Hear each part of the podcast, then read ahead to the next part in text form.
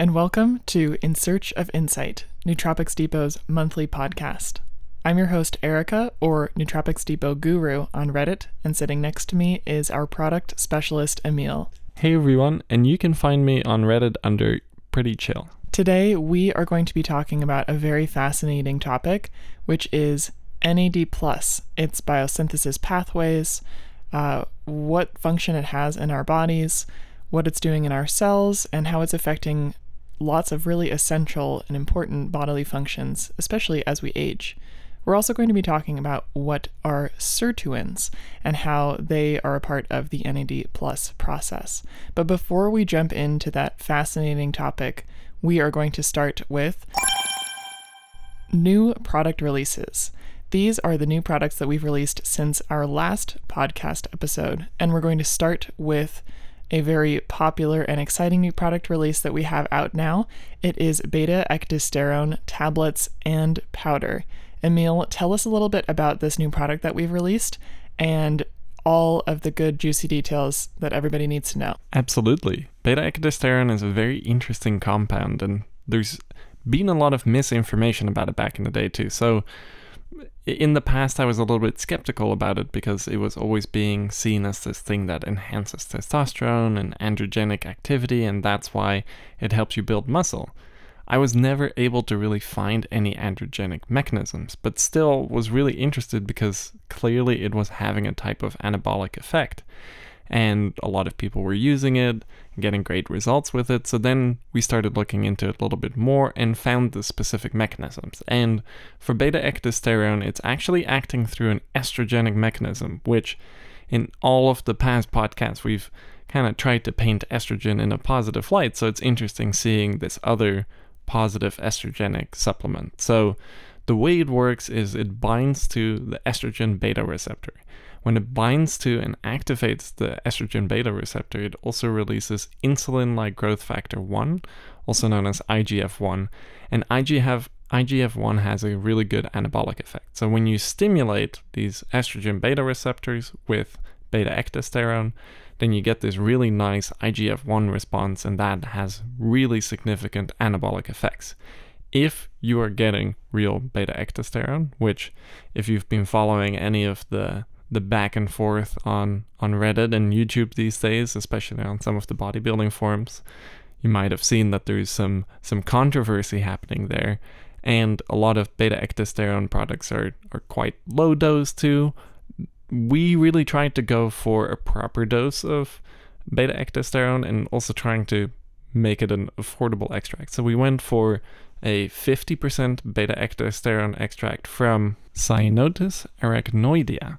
And this plant is one of the highest plants in ectosteroids, and specifically beta-ecdysterone. So instead of going for like a 98% extract where we would have to have done a lot of purification, and this would have driven up the cost a lot too, especially if you want to attain a proper dose of beta-ecdysterone, going for a 98% really drives up the cost. So going with this 50% extract where we have a very high concentration of beta-ecdysterone, but we don't have to do as much isolation and purification work on the extract side of things. And in addition to that, there are also multiple different ectosterones. So terkestrone, for example, not claiming that there's terkestrone in our beta-ecdysterone, by the way, I don't think there's any, but there are some other minor ectosteroids that might have positive influence on the total effects profile of our beta-ecdysterone product. So proper dose, in our case, we're going for 250 milligrams of beta-ecdysterone, which is a fairly high dose, and this should have a really positive impact on anyone going to the gym looking to increase their strength, but also their muscle mass, and would be really good for someone on a muscle hypertrophy program.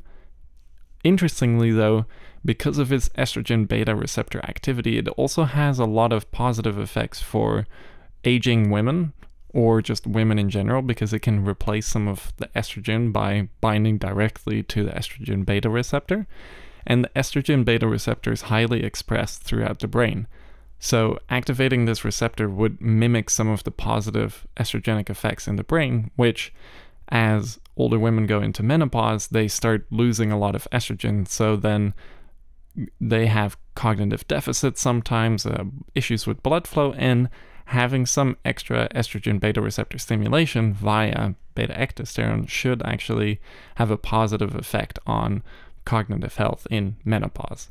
And in addition to this, it can have a positive effect for pretty much anyone's cognitive health, because estrogen beta receptors are really important for both men and women for cognitive health and blood flow. Another interesting thing is actually bone density, bone health. Estrogen plays a big role there. Estrogen beta receptor again seems to be implicated here, so taking something like beta-ecdysterone can be a very comprehensive solution for a lot of different goals.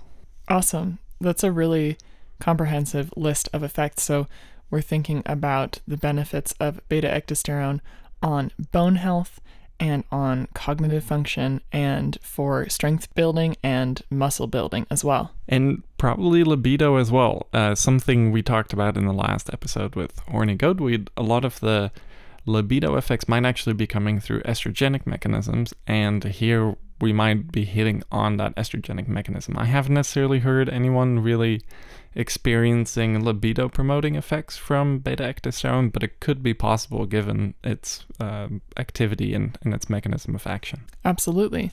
I personally haven't tried the beta-ecdysterone yet, but the more that we talk about it and the more that I learn, the more curious I am. So perhaps I'll add this to my stack at some point in time, but I imagine that for a lot of people, this is going to be a really exciting and important element in just general workout stack, something that you could certainly stack with Tongat Ali, with Sistanch, with Horny Goatweed, and just really round out all of those benefits that can kind of work within the hormones in your body and help you get stronger and help in a lot of different areas. And Erica actually hits on a good point there, because beta-ecdysterone isn't working through androgenic mechanisms. It will go really well with something like Tongat Ali, which is mainly acting through androgenic mechanisms. So you're not just adding two of the same things on top of each other, you're adding two very distinct mechanisms on top of each other, which should be complementary. And probably outcompete either one in isolation for hypertrophic effects. Very cool. So let's move on to the next new product release. It is RALA cyclodextrin tablets. Now this one is very interesting because RALA cyclodextrin is like the optimized version of an alpha-lipoic acid supplement, but I'm curious, Emil, if you can tell us a little bit more and get into some more detail. Absolutely. So if you look at alpha-lipoic acid, it can exist in a few different forms. So you have R alpha-lipoic acid and you have S alpha-lipoic acid. So we'll abbreviate those to RALA and SALA. And this refers to the direction in which they spin, chemically speaking. And SALA doesn't absorb really well, but has pretty good stability. RALA, on the other hand, absorbs really well and has quite poor stability. What we've determined though, and collectively what the research world has determined, is that we really do want RALA. We don't want SALA, and we don't necessarily want a racemic mixture, which would have both forms in there. So equal mixture of SALA and RALA. Also not super interesting. So the alpha-lipoic acid world has always really looked at R alpha-lipoic acid, and you have to stabilize it somehow. One of the easiest ways to do it is just to slap some sodium on there, and then you have NARALA, so sodium stabilized alpha-lipoic acid. And this is something that we carry as well. Absolutely. This is a really good way of doing it, and it's a little bit cheaper too because it's a little bit simpler, and it seems to do a great job of stabilizing alpha-lipoic acid. We took it a step further with the cyclodextrin ALA and based this on some Japanese research looking at how can we promote the stability of our ALA, not only just as a supplement in a bottle, but also in our body. How can we prevent some of the reactions from taking place once it hits stomach acid? So they again determined that NARALA is a pretty good strategy of doing this, but an even better one is to take a specialized starch, a cyclic starch, and we call this cyclodextrin, and to take the alpha-lipoic acid molecule and load it inside of this circular starch. By doing this, the starch protects the alpha-lipoic acid from stomach acid and really improves stability and bioavailability as well. And interestingly enough, if anyone has ever tasted NARALA, it tastes horrible. And one thing that cyclodextrin does, it prevents some of this taste because it's not directly hitting your tongue. It's coated in the cyclodextrin now. So you still get a little bit of taste, but if you like taking powder versions of NARALA and you don't want to take a capsule or something like that, and the taste is off-putting to you, then the cyclodextrin ALA is a slightly improved version of this, so that's nice. And just to circle back to this new product, we've released the tablet version of this, so if you don't like taking powders, but you're still interested in taking this product, we now have it available in tablet form. Now, I had a question for you, Emil, because you mentioned that the cyclodextrin prevents this RALA from being broken down in the stomach. Where is the ideal place that RALA would be absorbed in the body? Yeah, so it's not that the ALA is completely getting broken down, it's getting polymerized in the stomach, and this makes it harder to absorb and also degrades the ALA a bit. So it can absorb in the stomach, it will likely absorb in the intestines too really well, so you could also potentially put it in like an enteric coated tablet and then have it pass all the way through your stomach acid and get deposited in your intestines. That's actually an interesting thing to think about, because that might be a really good strategy. But in terms of what the cyclodextrin is doing within the stomach acid scenario, and it's probably absorbing quite well in the stomach as well, but in the stomach it's protecting the ALA from polymerizing and interacting with the stomach acid. So it's kind of just a barrier between R alpha-lipoic acid and stomach acid, but it can still absorb there. Okay, very cool. So now we're going to move on to our last new product release from this past month, and that is Horny Goatweed 50% Icariin powder. This is for all of you who were asking for the 50% Icariin powder. It is now available for you. Yeah, and I would say go watch the previous episode of our podcast if you want to know what Horny Goatweed does. But as kind of a quick aside, the 50% one is really high in compound called Icariin. That's what the standardization is for. And this compound is a PDE5 inhibitor, so it enhances blood flow. So the quick and dirty on Horny Goatweed is if you want PDE5 mediated blood flow enhancement, get the Horny Goatweed 50% Icariin. Has really high concentration of Icariin, which helps with that, helps with some more selective effects for blood flow. Absolutely. And when you're purchasing powders, this is a nice flexible way if you like to try out different dosages. You can weigh out a dosage on your scale and see what dose works best for you. For those of you who don't like powders, we also have this product available in capsule form, so there's multiple options. And Emil brought up a great point, which is that we have an entire podcast episode all about Horny Goatweed, and if you're listening on YouTube, you can find the link to this podcast in the description, or if you're listening on any streaming services, go find us on YouTube, Nootropics Depot, and check out our previous podcast episodes because we've got lots of fascinating material, conversations, and product discussions to discover. So now we're going to get into the very interesting and deep topic for this month's podcast episode, which is NAD+, and specifically what are sirtuins and how are they a part of the NAD+ process that's going on in our bodies, and what can supplementation do for NAD+ levels as we age? These are huge questions, so we're going to take it step by step, and starting with our main question: what is NAD+ and how does it contribute to longevity? Yeah, NAD+ is nicotinamide adenine dinucleotide, and it's a fairly large molecule. If you look at it, we can probably flash it up on the screen right now if you're on YouTube. So if we're looking at this compound, you have basically these two compounds linked together by a bridge and their phosphate groups. And one of these is actually nicotinamide mononucleotide, NMN, which we will talk about a little bit later. But let's explore a little bit more what is actually NAD+. So, and what is it used for?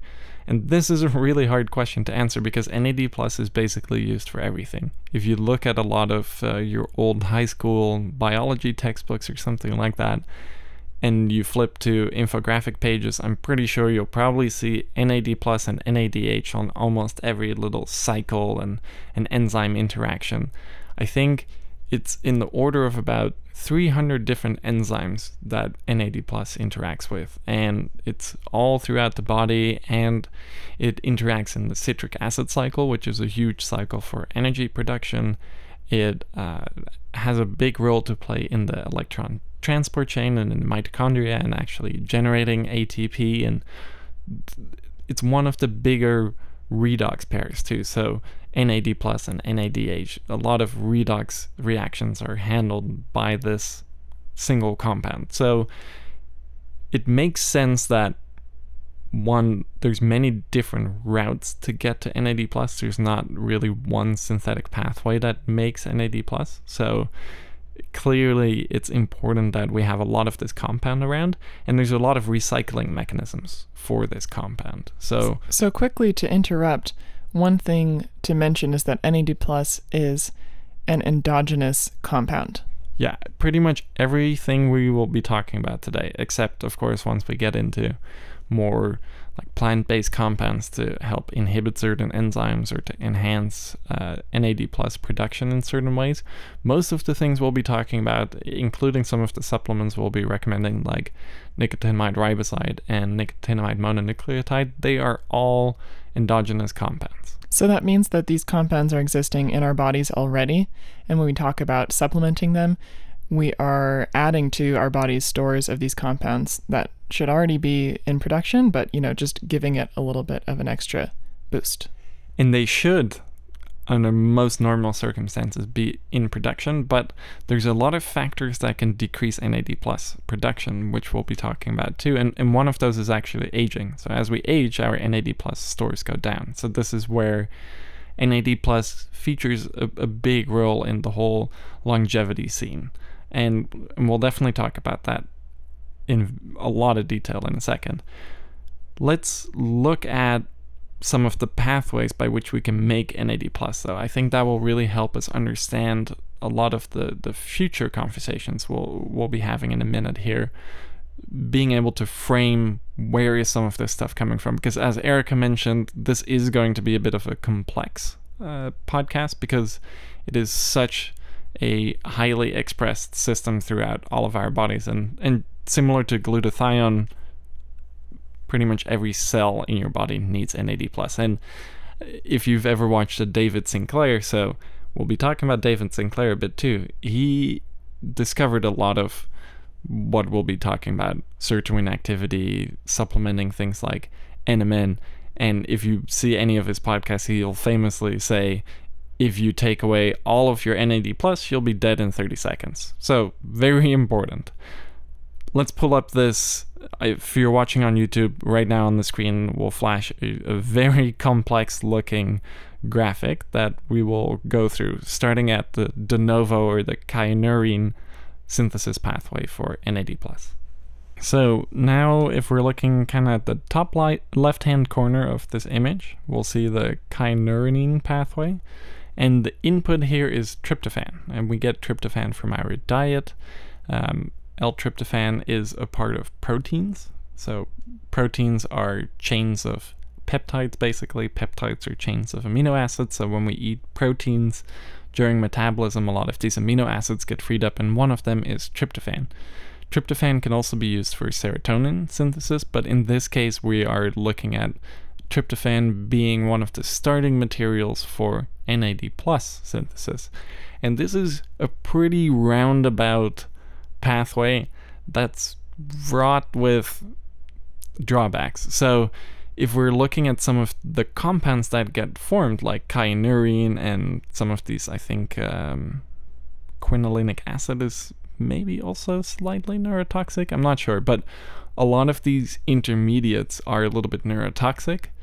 So we don't want to rely probably all too heavily on this kynurenine or de novo pathway, as it's a little bit tricky getting everything right. And I think as we age, this is maybe also where things start going wrong, where less NAD+ is being synthesized through this pathway and more of these unwanted metabolites are showing up and sticking around a little bit longer. So that might be something we need to dive into a little bit more when it comes to aging and NAD+ and all of these mechanisms, but that's something interesting to think about. So we can get NAD+ from tryptophan, an amino acid in our diet. Now, moving on to the other more direct pathway, and also a pathway where we'll be getting an input from our diet. So this is the price handler pathway, and the input here is listed as NA, which is nicotinic acid, which is niacin, which is vitamin B3. So vitamin B3 is in our diet, so this is one of the other dietary sources of NAD+. And this is a pretty quick pathway, and I think this is one of the bigger pathways by which we normally obtain NMN and some of these other intermediates and then NAD+. Now we have one other pathway, the salvage pathway, and this pathway, it's almost like a recycling pathway for NAD+. So NAD+ can get broken down into NMN and NAM and even nicotinamide riboside, and then these can come together and form NAD+ again. And this seems to be a really big, very important pathway. And this is the pathway we are manipulating with supplements mostly. So if you look at the inputs for this pathway, you see NR, which stands for nicotinamide riboside, and you have NMN, which stands for nicotinamide mononucleotide.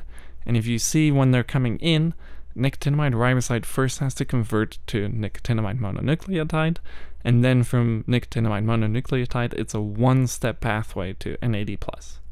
And that means if you are supplementing NMN, as you can see more on the right of this image, NMN is going in and straight into the cycle and straight to NAD+.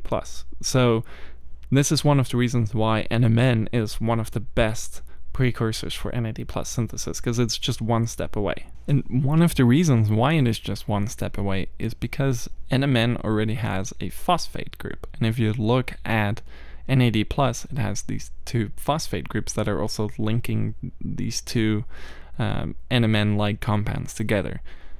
Nicotinamide riboside does not have this phosphate group, so that means that in order to get to NAD+, you first need to attach a phosphate group to nicotinamide riboside, which then turns it into nicotinamide mononucleotide. But when you're taking nicotinamide mononucleotide, the phosphate group is already there, and your body doesn't have to, through a biosynthetic pathway, attach a phosphate group to nicotinamide riboside, say in the case that you are taking nicotinamide riboside. So this is where there's always been this argument, which is better purely for NAD+ synthesis? And the plain answer is just NMN over and over and over again. There's a lot of controversy about this. There's basically, I think, one big company that has nicotinamide riboside that has always claimed nicotinamide riboside is the best one. Maybe it is to a certain degree, because it does have some other effects, but purely for NAD+ synthesis, NMN is the clear winner. And if we look at it from a chemical, just very logical, cold scientific standpoint, NMN has that phosphate group. Nicotinamide riboside does not have that phosphate group because there's a phosphate group in NAD+. You need to get that phosphate group from somewhere, and phosphate chemistry in biosynthetic pathways is kind of tricky. So it takes some more energy, it takes some more effort, so it is a lot more logical to just start with a compound that has the phosphate group on there already. Also, one of the reasons why NMN is a little bit more expensive, because phosphate chemistry in the real world done by humans is also difficult. So it's all about that phosphate group, it seems like. And that's, I think, one of the reasons why NMN works better than any other NAD+ precursor. Also, of course, because the whole cycle is built around NMN. So what is the reason for nicotinamide riboside supplementation? And if it's not as direct as NMN, then what are its benefits? And you mentioned that there are some other benefits beyond NAD+.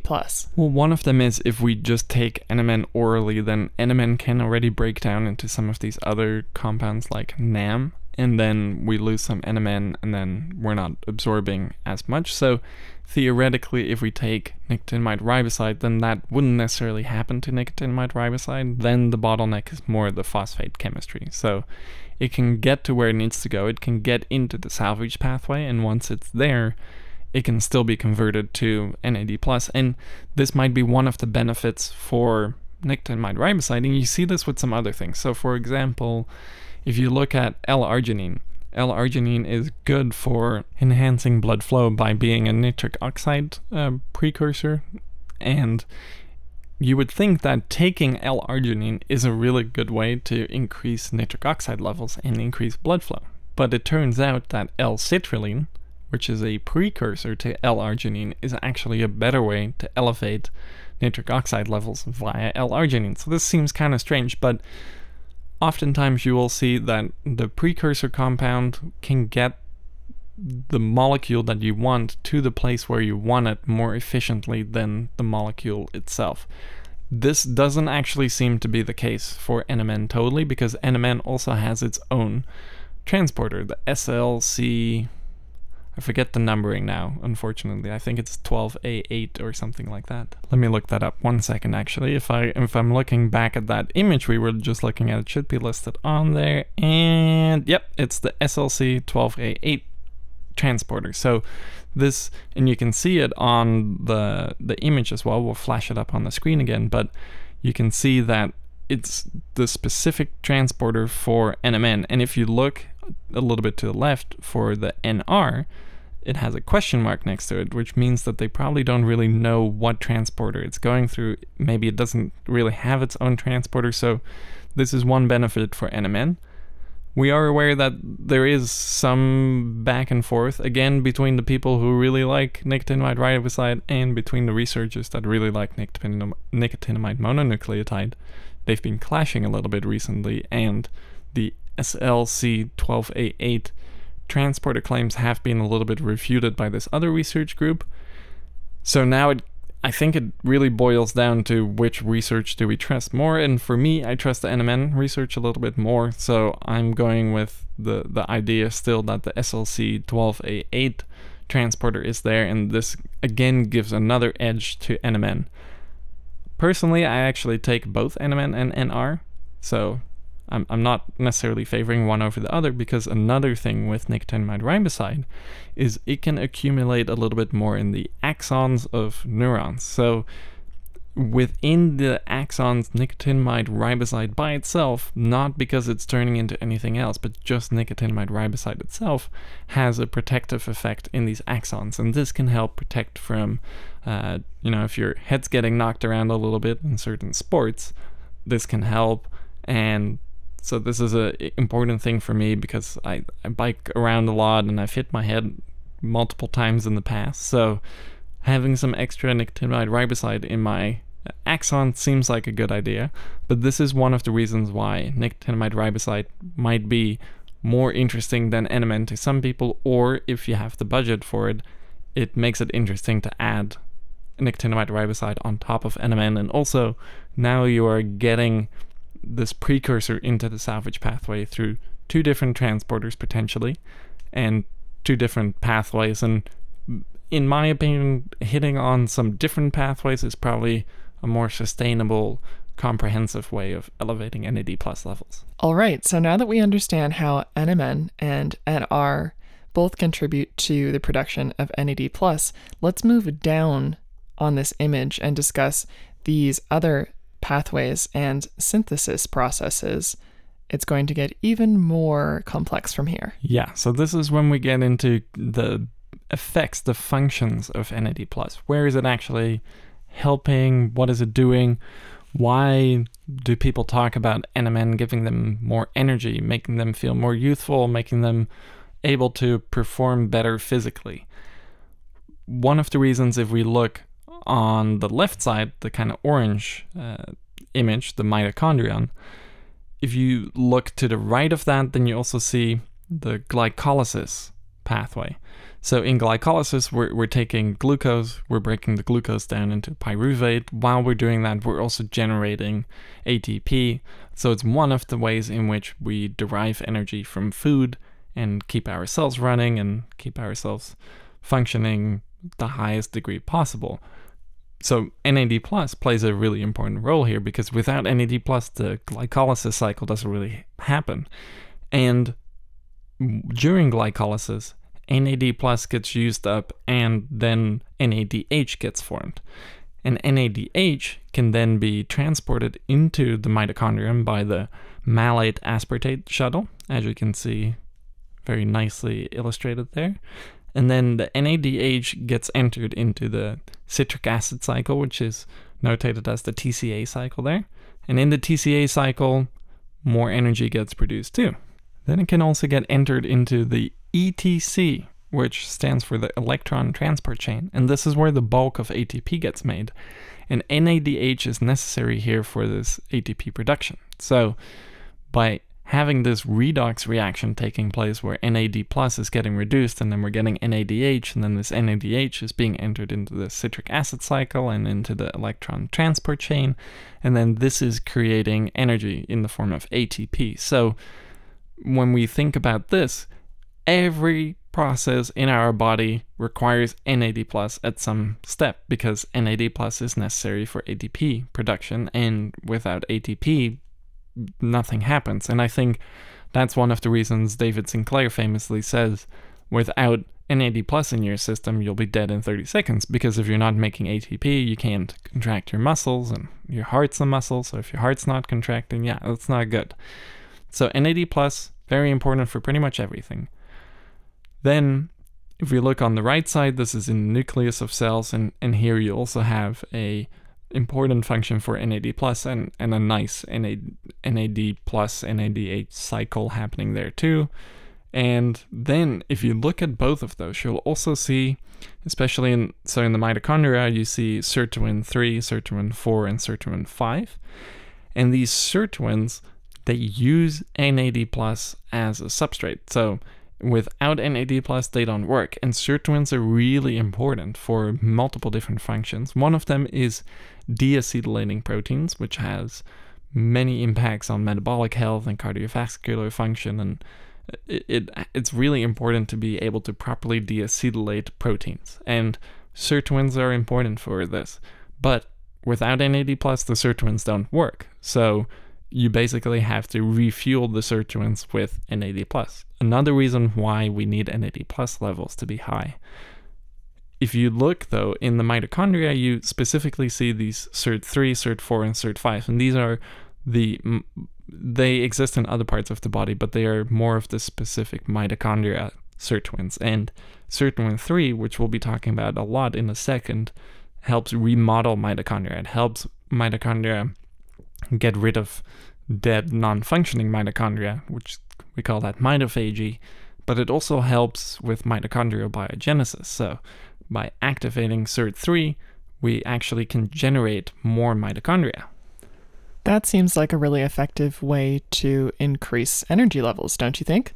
Absolutely, and this is why NAD+ is really important, because you need this energy production thing going on, and you need the NAD+ to drive the SIRT3 activity to generate more mitochondria, but then when you have more mitochondria, you need more NAD+, so it's basically a never-ending demand for NAD+, which is why everyone is losing their minds over NAD+ recently, because it's clearly a very difficult system to understand.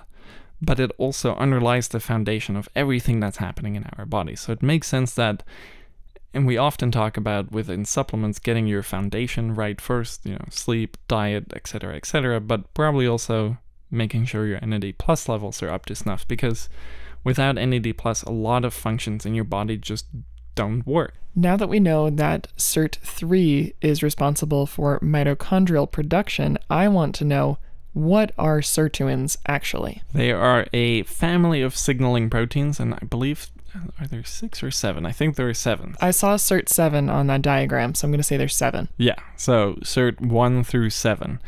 And yeah, sirtuins, and they're these signaling proteins, and they are also metabolic regulators, so they respond to food input or lack of food. And this is something that I think is one of the most interesting things about NAD+. It also underlies a lot of the benefits of fasting and calorie restriction, and this is a really popular topic these days too. Part of what happens when you fast, it's stressful for your body. Your body goes, oh no, I don't have food, I better start conserving some energy or producing more energy. I might want to ramp up my antioxidant defenses. I have to protect myself as to what's to come. And oftentimes in our worlds now, nothing ends up coming. And in fact, most people never get to this state of stress because we've become so conditioned to eat whenever we're hungry that in the Western world, a lot of us are not very often experiencing the feeling of hunger, which also means that our cells and all sorts of bodily processes are happening very relaxed. And this will accelerate aging a bit because as these stress responsive factors start to relax, they also go away, and then you have less protein deacetylation, you have less good glucose disposition and things like that, and your NAD+ levels go down, sirtuin activity goes down. So this probably underlies a lot of the issues we see these days with people overeating, people gaining too much weight, and then you see actually in people that are overweight that NAD+ levels and sirtuin levels are lower. So they are a class, to answer your question simply, they are a class of signaling proteins that react to metabolic inputs, food inputs, basically. Thank you for clarifying that. But I think it's important to continue on this thread that we've started in discussing the benefits of fasting and what fasting is actually doing to our cells, because we're in this cellular landscape where we're looking at these compounds, NAD+, NR, NMN, and sirtuins. So I want to know, what does fasting do to my cells, and why is this beneficial for NAD+ levels? Yeah, so when you fast, your glucose level goes down. And when your glucose level goes down, it can trigger the feeling of hunger. Low blood sugar triggering hunger feelings. And then we top that blood sugar up, and then we don't have that hunger feeling anymore. But while it's producing this hunger feeling, some other underlying stuff is going on too. We get, for example, AMPK activation, we get sirtuin activation, and we get increased synthesis of NAD+. One of the reasons for this is because our body recognizes that maybe we are facing a challenge and we need to properly defend ourselves against this. And this is why we get these compounds. And David Sinclair also has a nice thing in one of his podcasts that I was recently saying, that he would rather eat fruits and vegetables that look a little bit banged up in the grocery store. So basically fruits and veg that have gone through some stress. And he says this is maybe one of the reasons why he likes organic food. These foods need defense mechanisms against the world. And some of these defense mechanisms are actually compounds that in humans also increase sirtuin activity. So for example, resveratrol, which is one thing that David Sinclair is very big on, understandably, and we'll talk a little bit later why maybe that's a little bit short-sighted to a certain degree, because there's a lot of things that activate sirtuins, resveratrol being a good one. But I like this idea of stress having benefits for us, because I think perhaps when it comes to supplementation, thinking about supplementation, my mind goes to benefits like calming and mood boosting and relaxing and de-stressing, like the concept that stress is bad and I want to get rid of as much stress as possible in order to be healthier and live happier. But it doesn't necessarily translate into understanding how our cells work and how these mechanisms work. And to use just a personal anecdote, I'm a bit of a green thumb. Well, I don't grow a lot of my own plants from from the seed perhaps, but I like to grow plants in my spare time. And one thing I've noticed is that by restricting water from my plants and letting them dry out and stressing them out a little bit and letting some of the leaves go brown, they get stronger over time and they're easier to prune, and they actually grow faster once I do water them. So this concept of stress and then relief, or tension and release, if you will, is something that I'm familiar with in the natural world, but wasn't as familiar with when it comes to my own cellular activity. Yeah, and honestly, you are not that different from a plant in that sense. You need some of that stress too. And when we talk about stress, we're not necessarily talking about psychological stress. Yes, that's a very important distinction to make. If I put you in a room with restraints on and I'm playing really loud music and showing you horrible images on a TV, I'll be very upset. And your NAD plus levels probably aren't necessarily going up from that. So we're not necessarily talking about this horrible psychological stress or just chronic low levels of psychological stress, like at your job. That's not good stress. What we're talking about more, like with the plants, is in the natural world. Maybe let's rephrase it like this. If we think of the most stress-free life, we are just sitting at home, 24 hours a day on the couch, eating potato chips and watching TV maybe. We have everything we need. We're in a climate-controlled environment. We never have to worry about protecting ourselves from the sun or from wind or from environmental noises or animals or anything like that. We are very safe inside. We have access to food and water. We have constant access to food and water, so we never have to experience this sensation of hunger. And this is something David Sinclair was saying. Maybe there are people these days that have never actually experienced hunger, ever. Because, and I see this especially in America too, everywhere you go, you get a little snack, you get, you leave the door with a Cliff Bar, and then maybe you have a drink here, and a little snack here, and then a meal, and then maybe 3 meals in a day. So there's this culture, and not just in America, actually, it's kind of everywhere in a lot of Western cultures. And when I lived in Malaysia too, people are eating all day long. It's part of the culture, but it also stems from this idea of we have enough food where we don't have to worry about it as much. If I think of my grandparents who survived World War II in the Netherlands, they had very insecure access to food. So they were experiencing likely high NAD plus levels often, but at the expense of a lot of psychological stress from the war, and then it got really bad and they couldn't eat for an entire winter, and you have this famous hunger winter, and that actually caused some genetic malformations in their offspring. But more so talking about previous generations didn't have consistent access to food. My grandparents didn't have consistent access to food because of wars.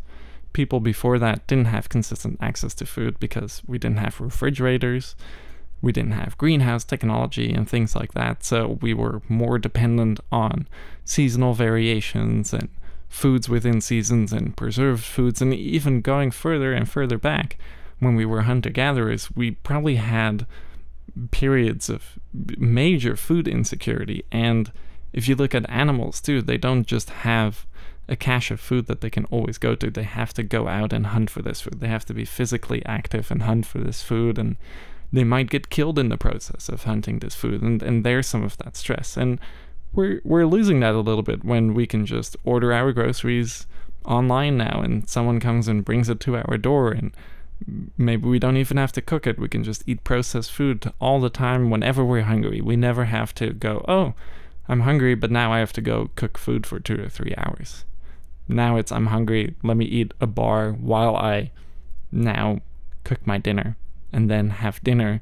And then because of this, NAD plus levels and sirtuin activity can be pretty low. I see. So with all of that in mind, keeping in mind modern technology and conveniences of having food accessible and being able to eat food often, how can we basically compare access to food and the benefits of a nutritionally healthy lifestyle to a lifestyle where we are intentionally causing stress to ourselves by fasting and using fasting and using hunger as a tool for optimizing our own health? Yeah, so that's the complete utopic, you can just lounge all day, eat however much you want, do whatever you want, you don't have to engage in physical activity, and a lot of us are doing that, unfortunately, myself included during COVID a lot of the time. When we're in those states, I think that's a lot of common health issues that we see now might be stemming from this. Now, if we go the opposite direction and we just want to introduce some stress back in there, one easy thing is just skip a meal. Skip breakfast, skip lunch, maybe skip dinner. And now we have two things happening. Well, we have caloric restriction happening and we have fasting happening. That's not a really long fast. You can actually go up in time, so 24 hours you get some more AMPK activation, you get more sirtuin activity, you get higher NAD+ levels. You can even fast up to 72 hours. I haven't tried this yet. I'm curious to try it sometime soon.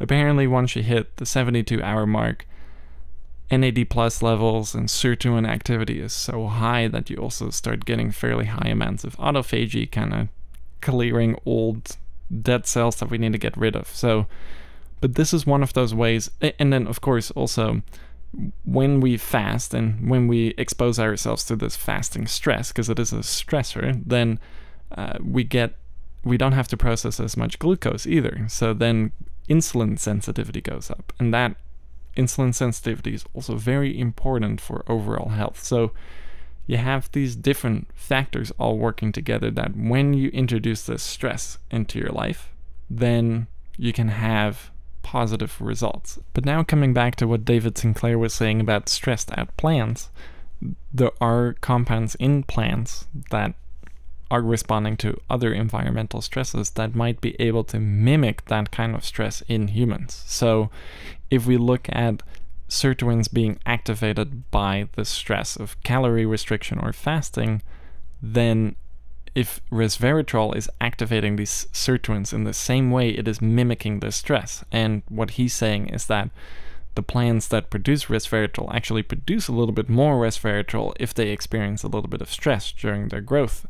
And you see this similarly with lion's mane. If you stress it out a little bit, it produces more hericinones and erinacine. So we see this happening a lot. Plants that experience stress to a certain degree produce more of certain compounds, which can then have better effects in humans. And if we then look at the sirtuin activity, we can mimic the stress without actually having the stress. And then if we look at NMN precursor or NAD plus precursors like NMN or nicotinamide riboside, by taking these we can mimic what happens during these stressor periods where we're not eating as much or we're just flat out fasting.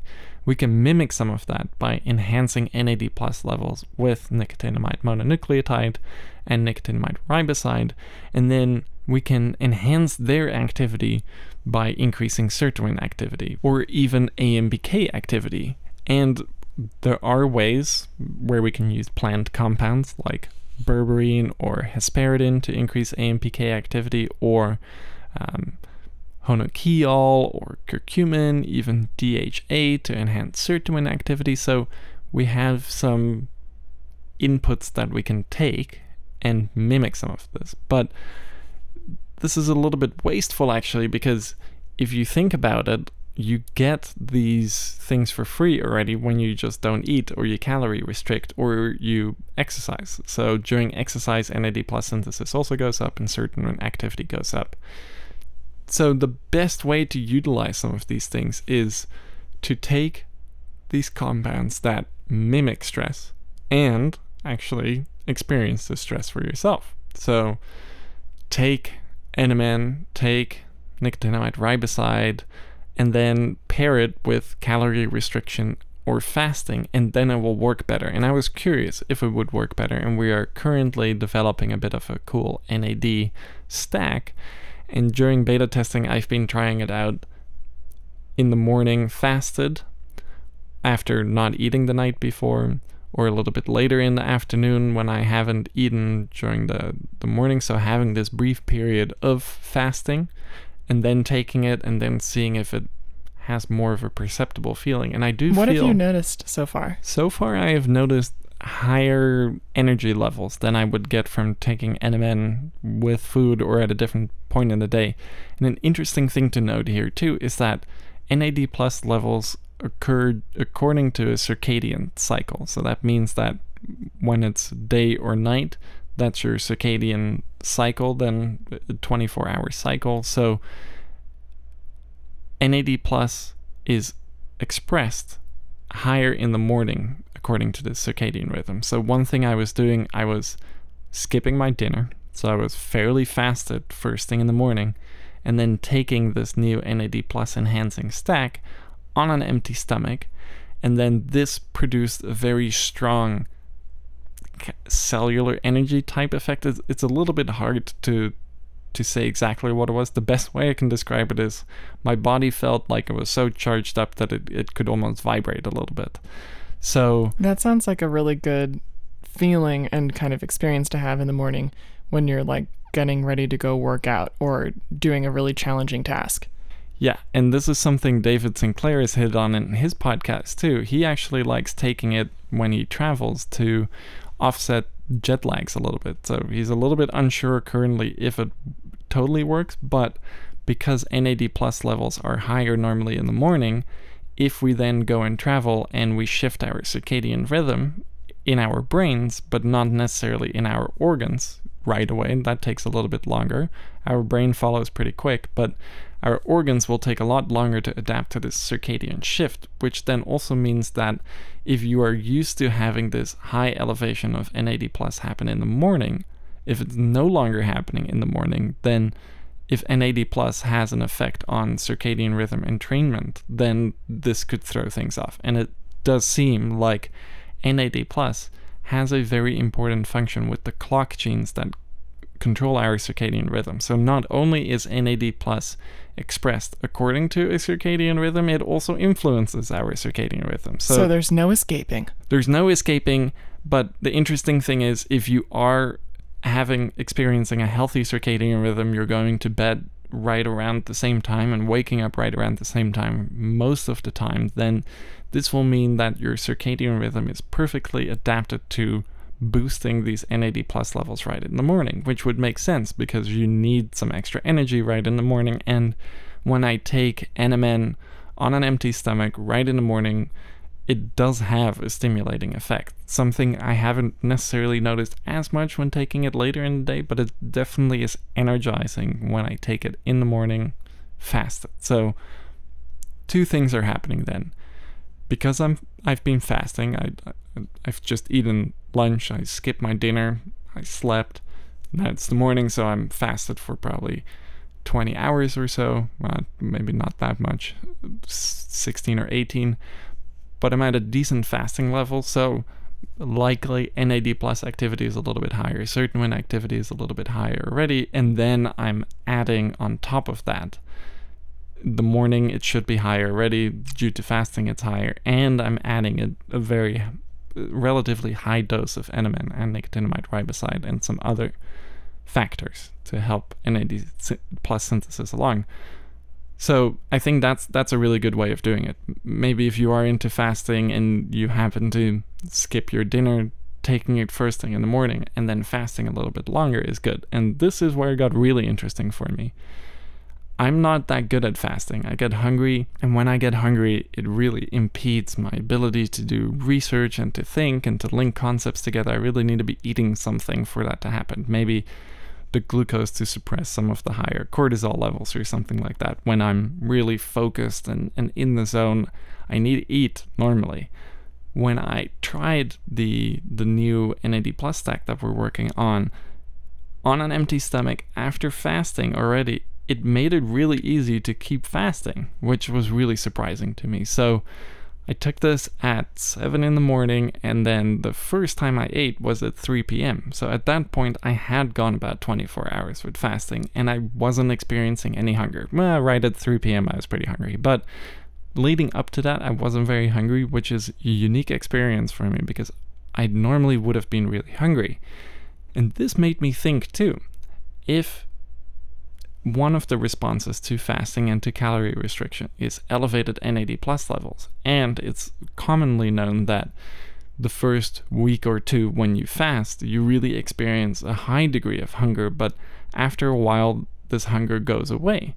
Now, I've always wondered, does it actually go away, or do we just psychologically adapt to it and we go, well, this isn't great, but I know it has some benefits, so I can kind of drop my guard and not think that if I don't eat enough I'm gonna die, and kind of override that stress response maybe a little bit, so you get used to it on a psychological level. But I do, when I talk to people that have really adapted to fasting, it doesn't seem like that's necessarily a part of it. They just genuinely do not get hungry. That signal is just not there anymore.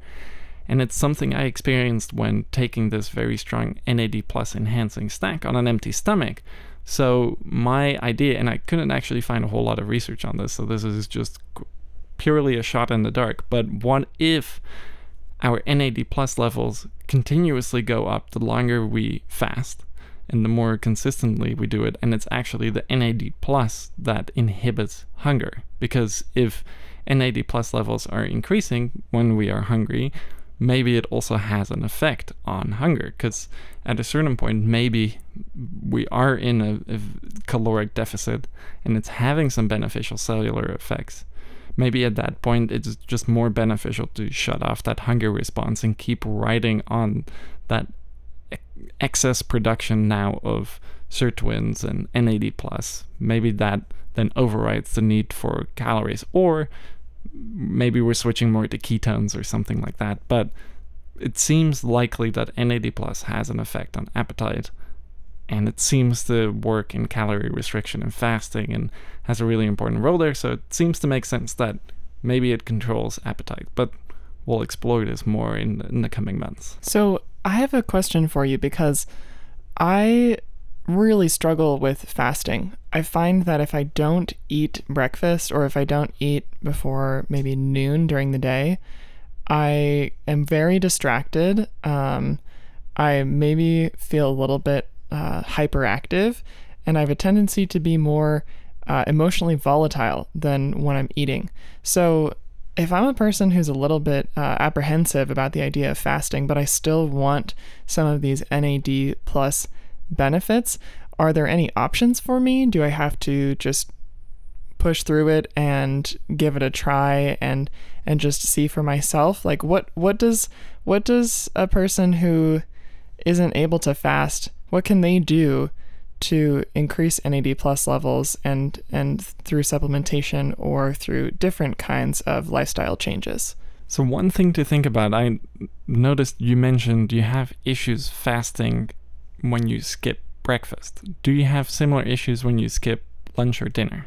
I would say probably not lunch. I think lunch is the easiest meal for me to skip. So that's really interesting, because if we look at other circadian rhythms, a lot of things are under circadian control or follow a diurnal rhythm. Cortisol is another one that is expressed according to circadian rhythm, and cortisol levels are the highest in the morning.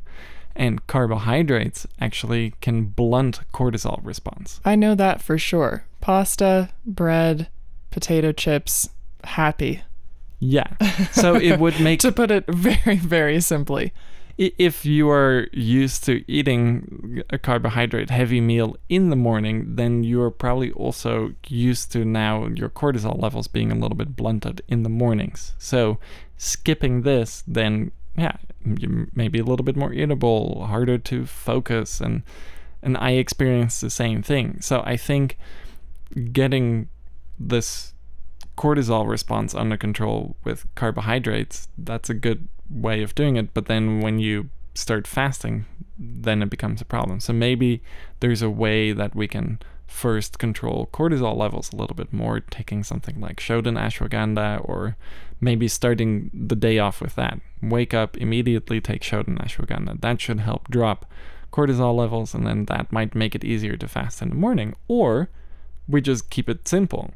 We still eat our breakfast, we still eat our lunch, and we skip our dinner. Or we still eat our breakfast, we skip our lunch, and we eat a slightly later dinner. So there are different ways of doing it. But if fasting doesn't work at all, calorie restriction works well too. Just not as well as straight up fasting, but let's say you are in a little bit of a caloric surplus, which, let's be honest, probably a lot of us are in a little bit of a caloric surplus. If I'm looking down at my belly right now, I definitely am in a bit of a caloric surplus, and I need to either eat a little bit less or exercise more. But if we just drop a little bit under that caloric surplus and we restrict our calorie intake, we can still eat and we can lose a bit of weight, and because of this calorie restriction, we are stressing our cells out a little bit, which will then help increase sirtuin activity and NAD+ activity. And maybe this is a good way to do it. First, calorie restrict, and then see if you can fast a little bit here and there. I like that approach, and you bring up an important point about the lifestyle changes, the flexibility that you can have if you're still looking for these fasting benefits, that it doesn't have to be breakfast that you skip, perhaps it's lunch, perhaps it's dinner. And then if those options really aren't practical for you, calorie restriction in general might be a better choice to get started. So I'm curious, what are the hallmarks of a person who has healthy NAD+ levels, and can we start talking about the reason why we need to supplement with things like NR and NMN as we age, because NAD+ levels are going down? So what does healthy NAD+ offer us, and then what are signs of NAD+ levels that might need some extra assistance? Well, again, quoting David Sinclair, if we get rid of all of our NAD+, then we're dead in 30 seconds. So clearly, the hallmark of someone with proper NAD+ levels is a healthy, alive human being. Okay, gotcha. I don't think, if we look at something like Tonga Dali, where we're really increasing testosterone levels, you see a lot of pronounced things happening. I think with NAD+, it's not necessarily that, especially if you're a little bit younger, if you take NMN or nicotinamide riboside, that you have this, wow, oh my god, I'm energized, I'm feeling good kind of feeling. You might not necessarily get it because your NAD+ levels might be pretty good already, but because you need NAD+ for everything, probably everyone can stand to benefit from a bit of extra NAD+. So for me, I'm 27 years old. I probably have decent NAD+ levels and sirtuin levels, even though during COVID I definitely engaged in more sedentary lifestyles and got bored and ate a little bit more than I used to. So maybe because of that, my NAD+ levels aren't as great. And I did notice that when I started taking NAD+, I did notice more energy. NR or NMN. Or sorry, when I started taking NAD+ precursors, which were nicotinamide riboside and nicotinamide mononucleotide, I noticed a couple things. One of them was I did feel like I had more physical energy. When I work out now, then I don't feel as much muscle soreness the next day. This is something, living a bit of a sedentary lifestyle during COVID, not being able to go to the gym or really not being able to leave my apartment a whole lot. Getting back into exercise after that, I got really big muscle soreness. Of course, I was also thinking I was still at the level I was at before COVID, so I would go and exercise really heavily and feel good about myself and then feel really, really sore. But I feel like after I started taking nicotinamide riboside, NMN, and doing it for a while, because it does take a while actually for the NAD+ levels to build up. It's not going to be an immediate thing. It will take a few weeks, maybe even a few months, to get significant elevation of NAD+ with these precursors. But what I noticed is, 1, I was recovering faster from workouts.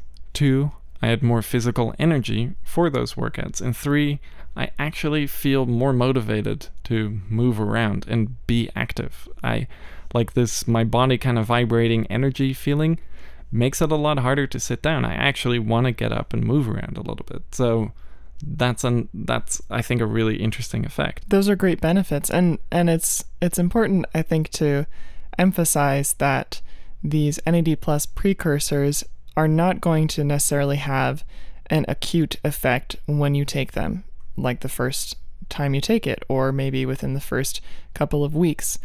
These benefits are going to build up over time. So that's something that's important to keep in mind. But going off of your experience, It's also exciting to know that these NAD+ precursors can be beneficial for people who are looking to optimize their workout stack, people who are in the process of training for different kinds of events or sports, just people who are living an active lifestyle and want to have the energy and the motivation to push hard and to kind of level up in your workouts. And even though these precursors aren't going to have acute effects, the long-term effects of taking these and the long-term effects of your workouts can be seen. Absolutely. And that's one of the reasons why I, as a 27-year-old, even though I probably don't really need to be taking these NAD+ precursors, still do, because with all of the different environmental factors, we look at these things, especially with aging as well, in a more utopian world than we probably live in. We're dealing with a lot more air pollution, microplastics, all sorts of things. We're not totally sure what that does to NAD+ levels as far as I'm concerned. We do know that certain environmental air pollutants do increase oxidative stress, and they increase inflammation throughout the body and brain, and NAD+ is also important for handling oxidation and handling inflammation, and maybe some of the enzymes that consume NAD+, like the sirtuins, are consuming more NAD+, because there are more these stressors from our environment. So I'm not sure if a lot of this, hey, if you're young, you're healthy kind of stuff really works anymore, which is a bit of a scary thought, I think, for young people. But moving forward, we are dealing with more environmental stressors potentially, and this is one of the reasons why I will just take something like this, because I get positive effects from it. The research is all there. I think having just supra-physiological levels of NAD+ is probably good anyways, and you won't achieve this without supplementation. So I am probably in this level now where my NAD+ levels are higher than they ought to be for someone my age, which is probably a great thing. So with that in mind, though, when you are older, let's say 40, 50, then NAD+ levels will definitely be going down already, and 60, 70, 80, it will consistently keep going down and down and down. So the older you get, then start thinking about NAD+ precursor supplementation, because it will help reverse some of these things that get lost with age, and it will have a rejuvenating effect. And I keep mentioning David Sinclair, but David Sinclair really is an authority on this subject when it comes to NMN and sirtuins and resveratrol and stuff like that. But if you look at him too, he's in his 50s and he looks very healthy, and he says he feels very healthy and very young, and he's actually I think he works together with a few different companies and researchers, and they've discovered this thing, the Horvat's clock, and it can determine your biological age. And David Sinclair has said, I think his biological age is closer to like a 23-year-old than a 53-year-old or something like that. That's pretty incredible. And he thinks it's mostly because of he takes 1 gram of resveratrol a day and 1 gram of NMN a day, which, by the way, are quite high doses. Our NMN is not that high of a dose. You can definitely take a high dose like this. In low doses, and David Sinclair even says this himself in some of the research he's done, even lower doses like what we have in our capsules, which I believe is 200 or 250 milligrams, even with those low doses, after consistent supplementation, you will see your NAD+ levels go up. But if you take these much higher doses, which you can definitely take our product in this higher dose as well, it will be a little bit expensive, but if you really want those high levels of NAD+, especially if you're aging a little bit, it seems like this might be a really ideal dose. And if you look at David Sinclair and you see what he looks like, you can tell that this is a very healthy 53-year-old, and he's taking high doses of NMN and resveratrol, so his NAD+ activity and sirtuin activity should be quite good. He also fasts quite a lot and exercises, so makes sense. But I think this is a really good strategy for anyone who is starting to climb the age ladder a little bit. Start upping your NAD+ levels. As a preventative measure and also as a way to have benefits for your energy levels, for cognition, and for a couple of other functions that we'll discuss too. Something that came up a lot in our questions from Reddit, which I'm curious about discussing, is the benefits of NAD+ on fertility. Yeah, so this is a really interesting thing. Again, it shows that NAD+ is everywhere and it's important for everything. So again, to answer your question, what does someone look like who's taking NAD+ precursors? It's a healthy, properly functioning human being. And when we look at ovaries over time, especially the oocytes, which are specialized cells that turn into viable eggs at a certain point, those are sensitive to changes in NAD+ levels. When NAD+ levels are low, oocytes start dying off. When NAD+ levels are high, oocytes remain, and they play a very important role in fertility. The older we get, we just simply lose these oocytes, and we lose a lot of other cells within the ovaries, like granulosa cells, which are also important for fertility. And it seems like oocyte dysfunction can be rescued to a certain degree with elevated NAD+ levels. And this is some pretty new research. It came out in 2020 is when I really first started seeing some of this research pop up, looking at we are getting older and older when we're having children. And we've talked about this in our previous podcast, are men and women different in terms of supplementation? We discussed a little bit there about how we are getting older and older when we're having children. Maybe 50 years ago, it was really common to have children in your early 20s. Now it's really common to have children even in your late 30s. So the older we get, we need to focus a little bit on fertility. And thinking as well about just our environment's kind of going to shit. And this might have negative effects as well on just bodily functions. Maybe that becomes an issue for fertility as well, but potentially one of the answers to this is elevating your NAD+ levels, especially considering the age thing. So I think this is really fascinating.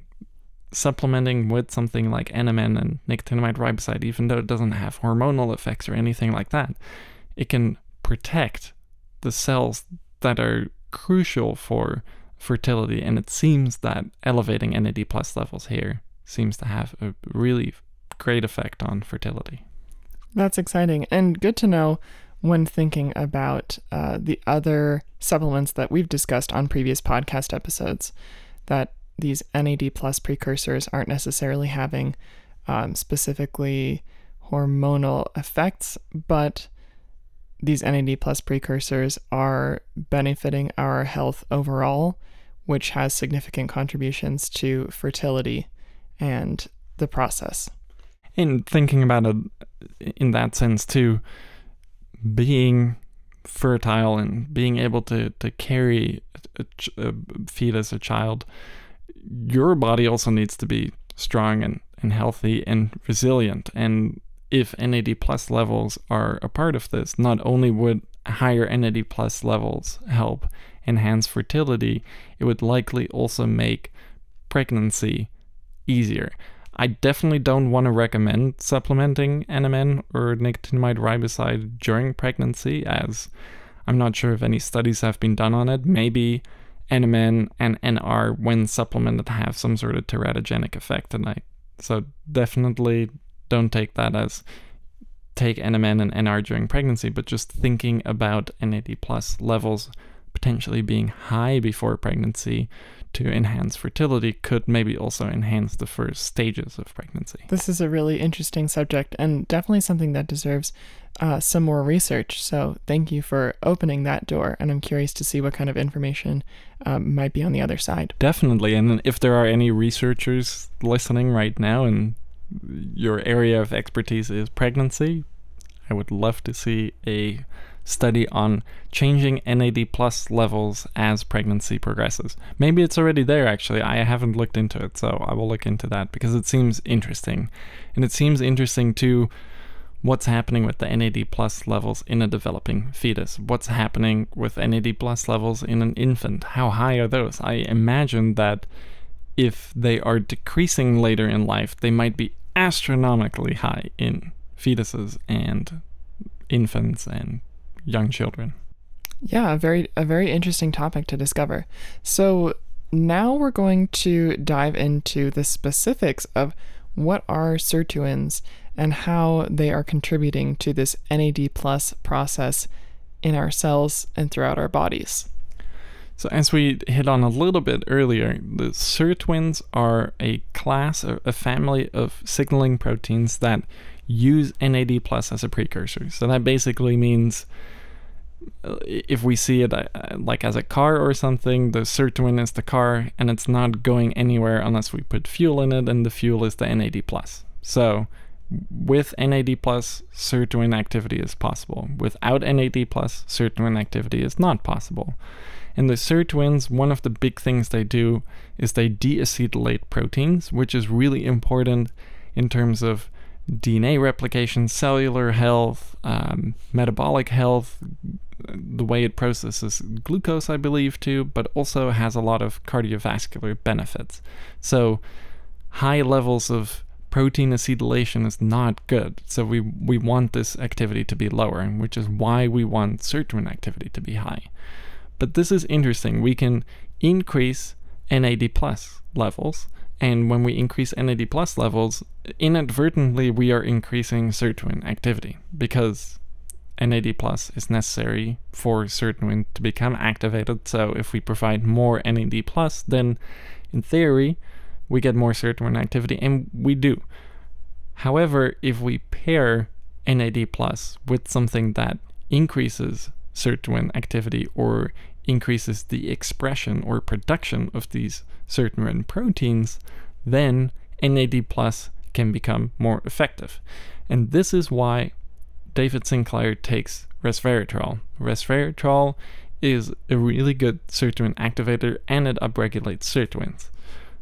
However, and this is where I will critique maybe a little bit David Sinclair, he discovered resveratrol having this action more than a decade ago. I think he says he's been taking resveratrol for already 15 years and he discovered it before this. So David Sinclair is very convinced about resveratrol, and it makes sense that he's using it because he's constantly using it in research studies and on himself. So he's probably a little bit biased towards resveratrol at this point in time.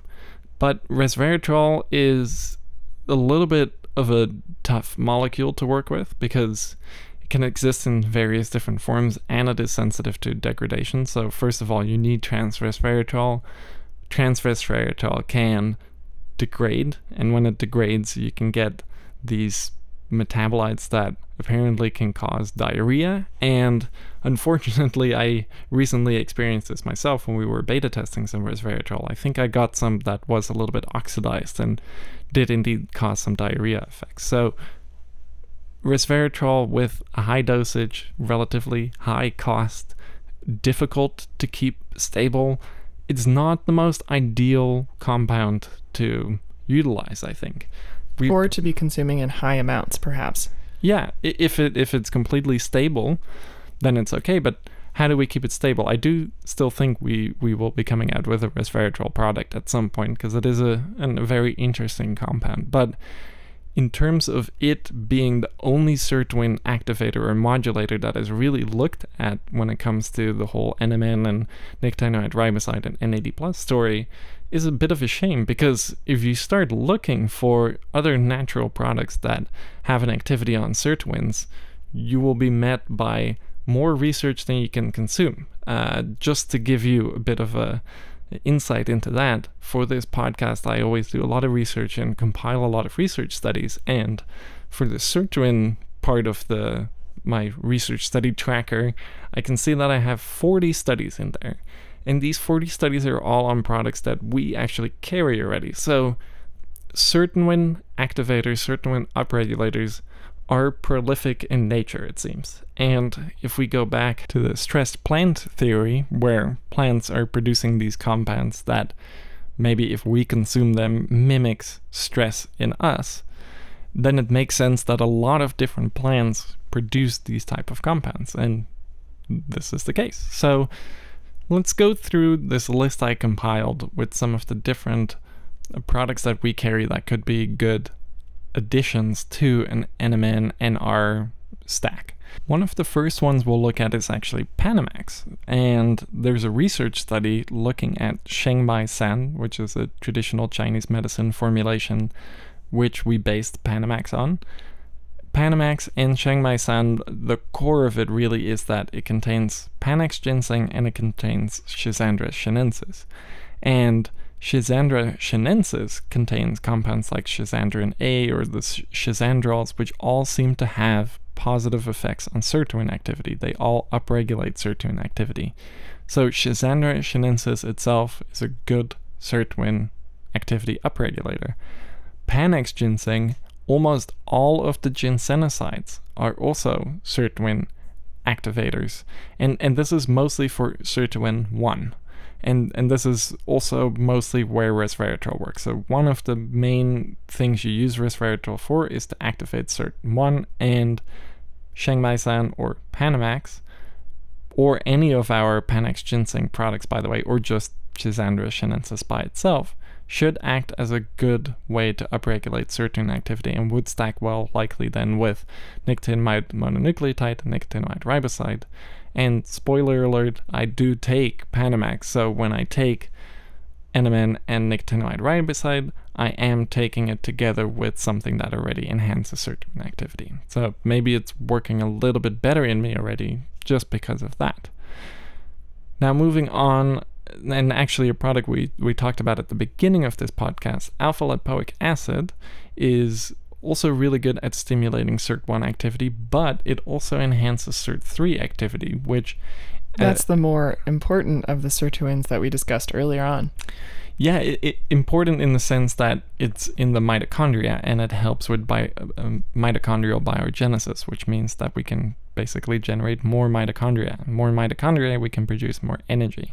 So SIRT3, I think all of the SIRTs are probably equally important. For me, I would say SIRT3, for some of the purposes we're looking at as a nootropics company, SIRT3 is really interesting to us and maybe the most important for nootropic purposes because it's enhancing mitochondrial health and activity.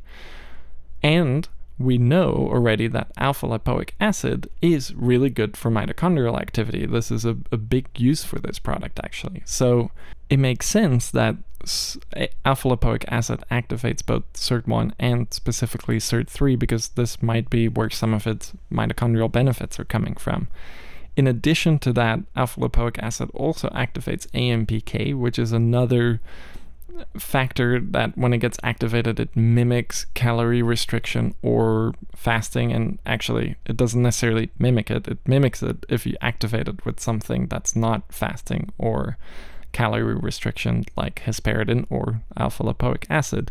But when this gets activated, we have better sirtuin activity. So AMPK seems to modulate the activity of the sirtuins. So what you really want actually is higher levels of NAD+, higher levels of sirtuin activity, and higher levels of AMPK activity. They all work hand in hand. So having alpha-lipoic acid, which activates and upregulates SIRT1, SIRT3, and AMPK, is pretty fantastic. So this would be a really good option, again, to take alongside nicotinamide riboside and nicotinamide mononucleotide.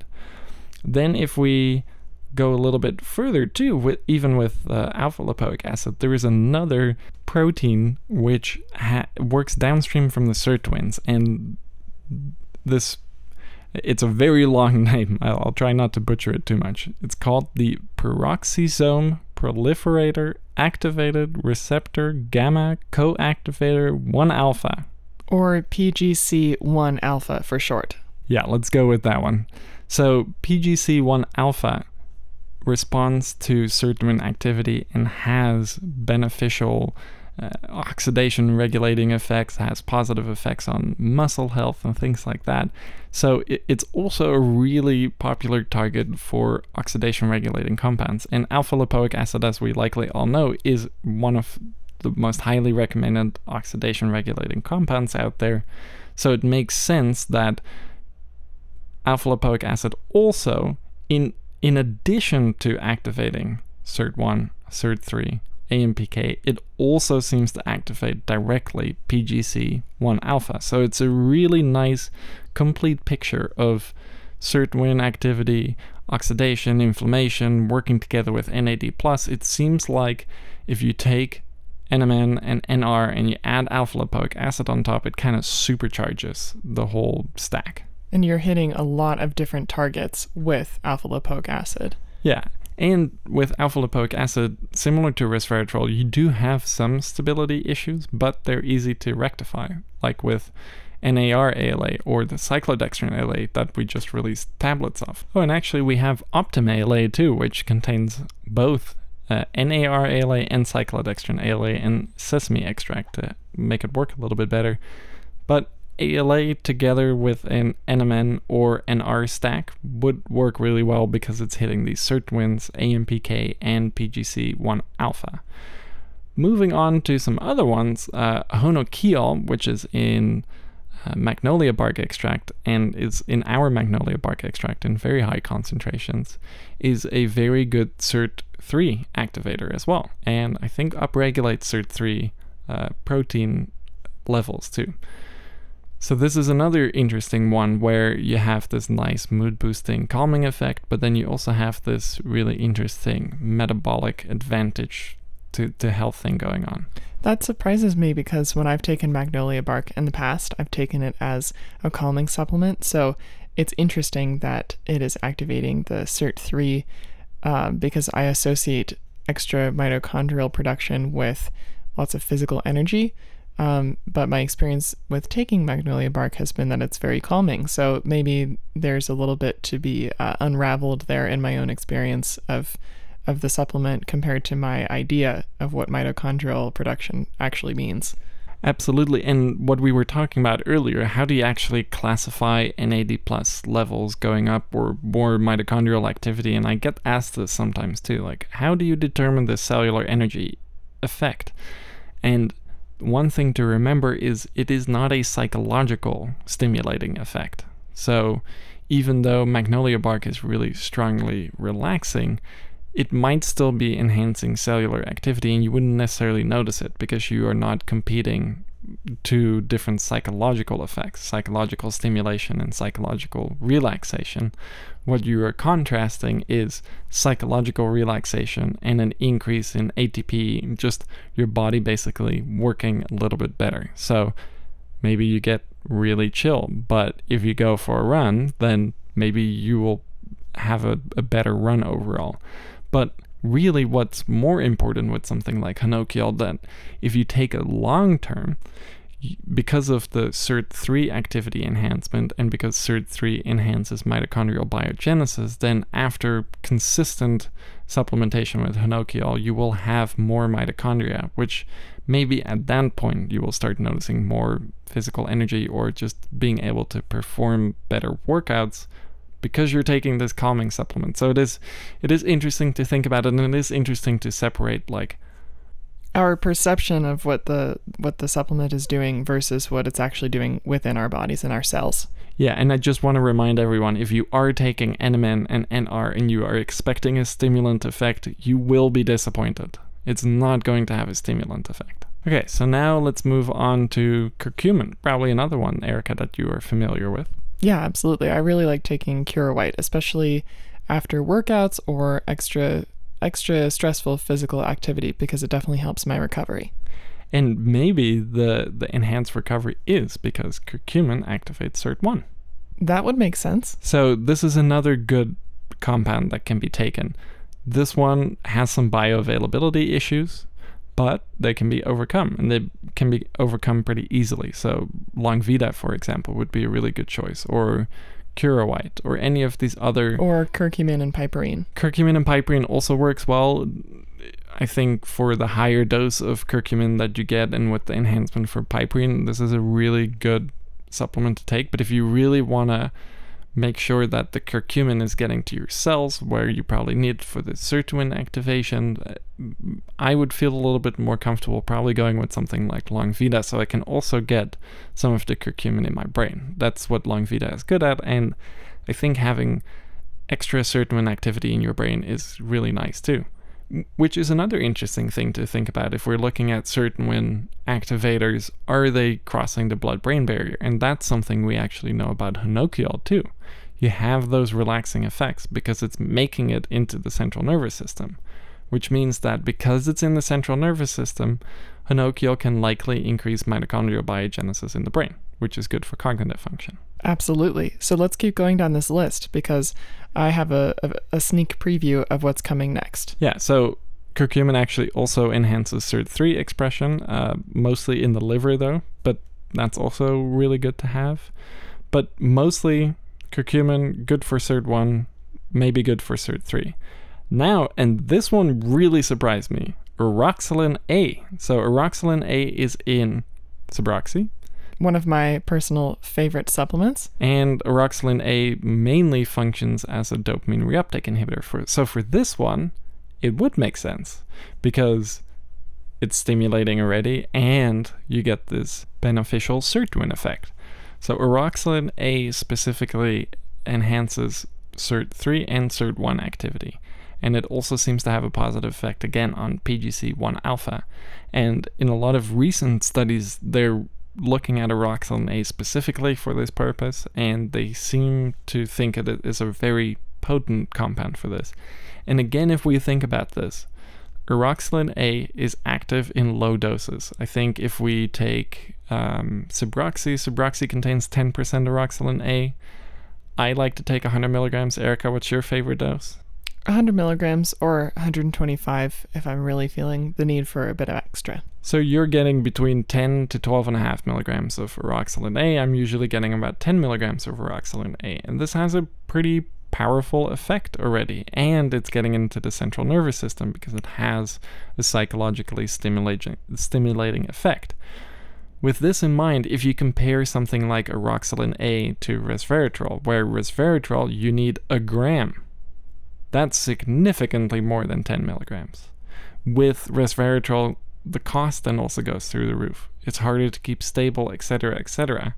Not a very ideal compound when you put it up to something that has an astronomically lower dose, lower cost per dose, no issues really with degradation or sensitivity that we can see. So pretty ideal compound. And maybe it's not as strong as resveratrol for enhancing sirtuin activity, but it certainly seems to have a very, very significant effect on SIRT3 and SIRT1. And again, SIRT3 is a really nice one to have activated more in your brain, which something like Oroxylin A, because it's making its way into the brain, should be able to pull this off. So that's a really cool one, I think.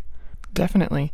Are there any other combinations that you would make or other products that stack well with the NAD+ precursors? Yeah, so I think we are only on study 21 here. Oh so boy, we've got a few more to go, and this is the point I'm trying to make here too, is that resveratrol is not doing something special.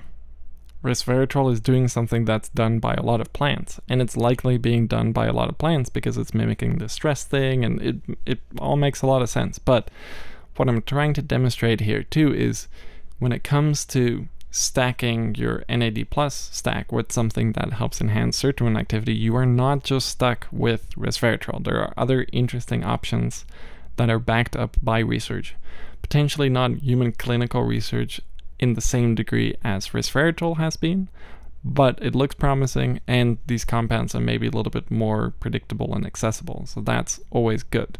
So moving on through the list, another compound that seems to be good for sirtuin activation is salidroside and tyrosol, and both of those are present in Rhodiola rosea.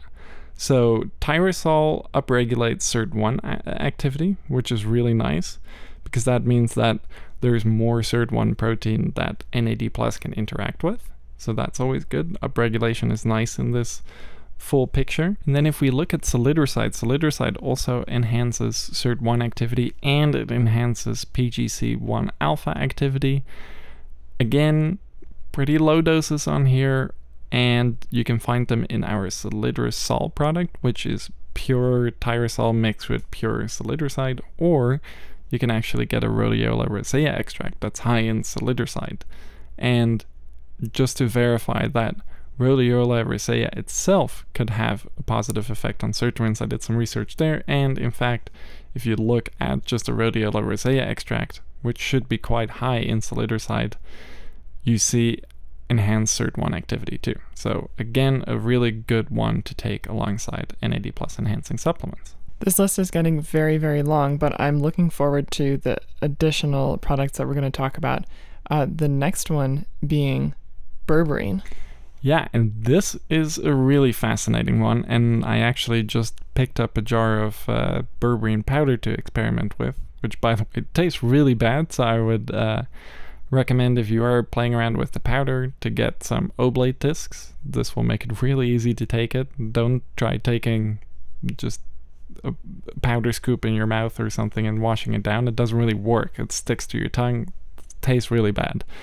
But berberine is interesting for a number of reasons. One, it is a very good activator of AMPK, and AMPK enhances the activity of the sirtuins, so that's good. However, berberine also actually has a direct effect on SIRT1 and PGC1-alpha, so it upregulates their activity, so that's good. But even more importantly is berberine decreases glucose levels, so it's really good at enhancing glucose metabolism. And glucose seems to play a big role here too. When glucose levels are lower, when we're fasting or caloric restriction, then SIRT activity and NAD+ levels go up. So mimicking this with something that lowers glucose levels after we eat a meal, for example, while also activating AMPK and SIRT1, taking berberine alongside an NAD+ enhancing stack would actually be a really, really good idea. And the way I'm going to integrate it into my stack is I'm going to take it at night. So if I do end up eating dinner, I will take it after dinner, and then that should lower my glucose levels as I sleep and fast, which should then help enhance more NAD+ synthesis and more sirtuin activity. So I'm really excited by this discovery that berberine has an effect on sirtuins and AMPK, which I already knew, but the sirtuin thing was new to me, and then the glucose effects, it seems like a really logical thing to add into an NAD+ stack. Yeah, absolutely. Are there any other products that you would consider combining for like the ultimate NAD+ stack? Yeah, so there are still a few on this list that we can go through, and I'll just run through them real quick now because it is getting a little bit long. So if we look at doxahexanoic acid, DHA from fish oil, that upregulates SIRT1 expression, so that's really good. More SIRT1 proteins around, that means there's more that NAD+ can interact with. Just fish oil itself, with its complex mixture of omega-3 fatty acids, has been shown to upregulate SIRT1 levels and activity. And then if we look at EPA, which is another fatty acid present in fish oil, then we see that that actually has an effect on SIRT3 levels and enhances mitochondrial potential. So those are really cool, and those are more for SIRT1. So all of the ones I just listed, you can pick one or maybe one or two, combine them with NMN and NR, and then you're getting this NAD+, which can then be used by the sirtuins, and you're enhancing sirtuin activity, so you are getting more out of that NAD+ than you were without enhancing sirtuin activity, so that's really cool.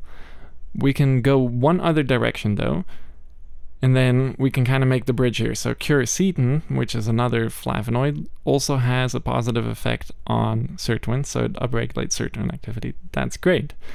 What it also does is it inhibits an enzyme called CD38, and CD38 is another enzyme that consumes NAD+. But we don't really need high levels of CD38 activity so we can actually inhibit it.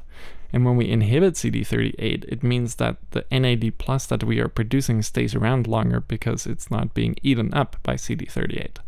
So quercetin is a good CD38 inhibitor, and an even better CD38 inhibitor appears to be apigenin. And I've actually been taking apigenin with my NMN and NR too, and I feel like it makes it work better.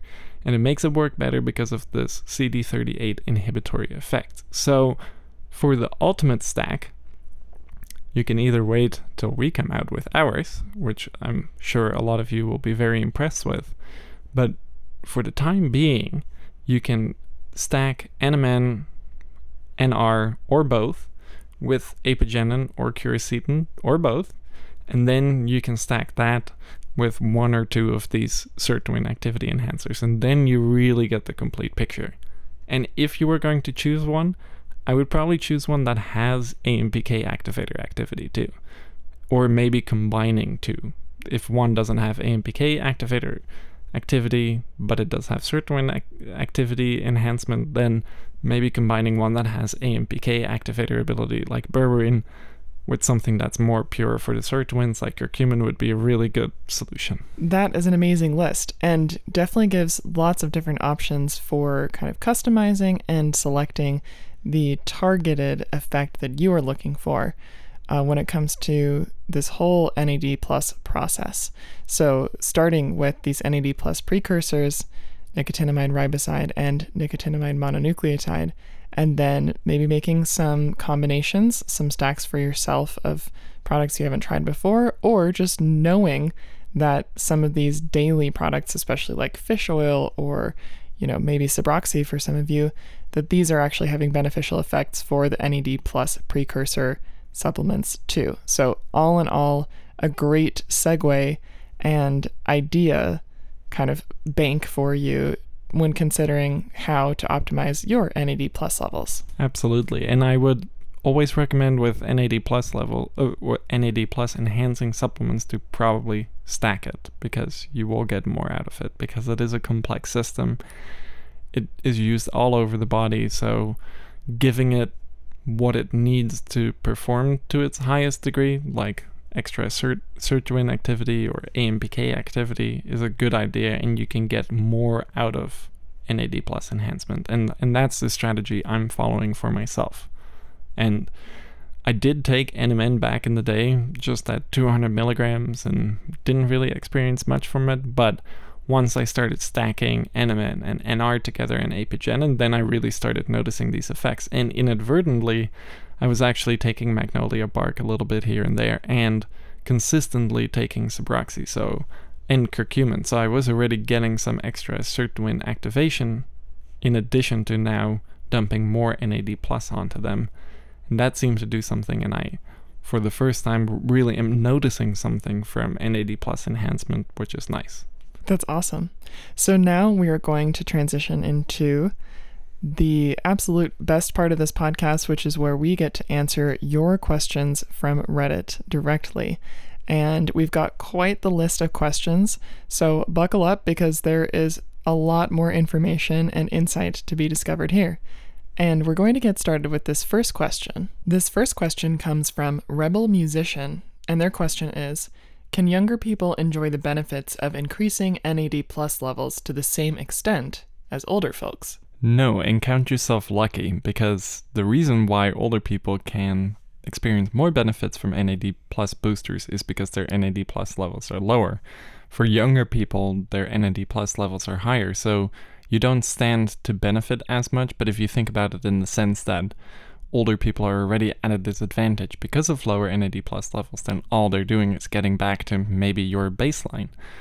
With that in mind, though, younger people can still experience benefits from NAD+ enhancing supplements, and I can vouch for this. I'm 27 years old, and taking NAD+ precursors has positive effects on me. So things like cellular energy a little bit, which it's hard to really quantify what that is, but I just feel a little bit more energy in my body. I feel a little bit more awake, like I sleep better. I think my glucose metabolism is probably a little bit better. I think I recover faster from exercise. So there are definitely still some benefits. And the real benefit being that if you are a younger person, but maybe even a person in their 40s, and you're making that transition into an age where maybe your NAD plus levels are going down, supplementing NAD plus or supplementing with NAD plus precursors at this point would be beneficial, because then you wouldn't necessarily have this drop of NAD plus. You can just keep it more consistent. So you're not trying to correct a big NAD plus deficiency later in life. You can kind of just cruise through and always maintain optimal NAD plus levels. Awesome. That's a super clear response. It makes a lot of sense too. So we're moving on to our next question, and this one comes from Increasingly Trippy. And the first question is, I've seen it mentioned that NR or NMN should be taken with TMG. Is that correct? Yes and no. So TMG is a methyl donor, trimethylglycine, and NMN and NR supplementation can both mop up some methyl groups. So it seems like it's a good idea to take trimethylglycine with NMN or NR or other methylation donors or methylation enhancers like MTHFR, which is a optimized version of vitamin B11, so folate. That will help a little bit too. And I have noticed that when I take the omega tau, just a single capsule, which contains MTHFR together with NMN and NR, it does seem to work a little bit better. And I've been trying NMN and NR with some trimethylglycine. I don't think I notice a whole lot from the trimethylglycine, but maybe it works a little bit better. We're still looking into this a little bit, developing a new NAD plus stack. So we'll see what happens, and we'll see what happens with more long-term administration of TMG with NMN and NR. Something that's important to remember, though, is that this is a pretty new concept. So for, I think David Sinclair is one of the people who started doing this a little bit too. But remember, he's been taking this stuff for 15 years already and not with betaine, and it was working fine, I think. So I do think maybe it's a bit of a new fad, and we'll have to see how relevant it really is. But there does seem to be some good evidence for this being a good combination, but you don't have to take NMN and NR with trimethylglycine betaine. Really good to know. And then the follow-up question, which is a bit general, but still relevant to ask, how solid is the science on NAD supplements? Incredibly solid. So if you listen to the whole podcast, you'll hear a lot of scientific information there. I guess one thing we didn't really touch on is the bioavailability of NMN and NR, and I guess we did touch on it a little bit, but I'll expand a little bit more here. There are now human studies looking at NMN and NR supplementation, and in these people, after a few weeks, we see increased levels of NAD+, so it's working. And it's pretty irrefutable that NAD+ is really, really important. So I think based on the fact that NMN and NR can boost NAD+ levels, and we need NAD+ for pretty much every process in our bodies, I think, and then that paired with real research showing positive effects in human beings of various different ages, I think the science is really solid. And logically, it makes a lot of sense that you would want to supplement with an NAD+ precursor. The science is there, and you've heard a lot of it in this podcast explained step by step, so that makes a lot of sense. We're moving on to the next question, which comes from Roraj in the Garage. And this question is, does adenine intake ever really become a bottleneck for NAD+? What if I'm also taking a dopamine production boosting stack, let's say tyrosine, quercetin, and forskolin, a process that requires CAMP? Would trying to boost both NAD plus and dopamine production together bottleneck on adenine? Probably not. I did do a little bit of research into this.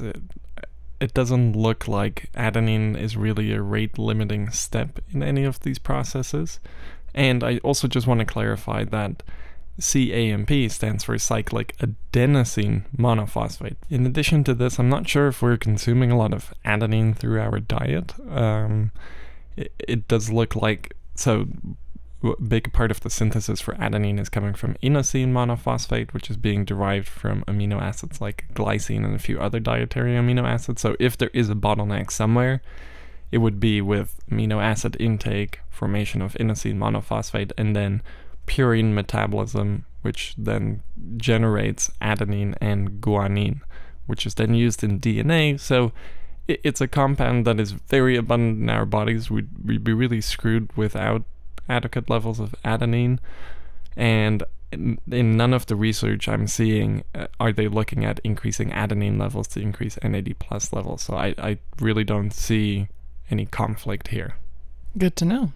Now moving on to the next question from a user who has a very long username, so we're not going to say these numbers and letters, but their question is when to take NMN or NR to avoid insomnia. Just take it in the morning, and in fact, it doesn't really have any impact on sleep, negative impacts. If anything, it might have a positive impact on sleep because of the circadian regulating effect.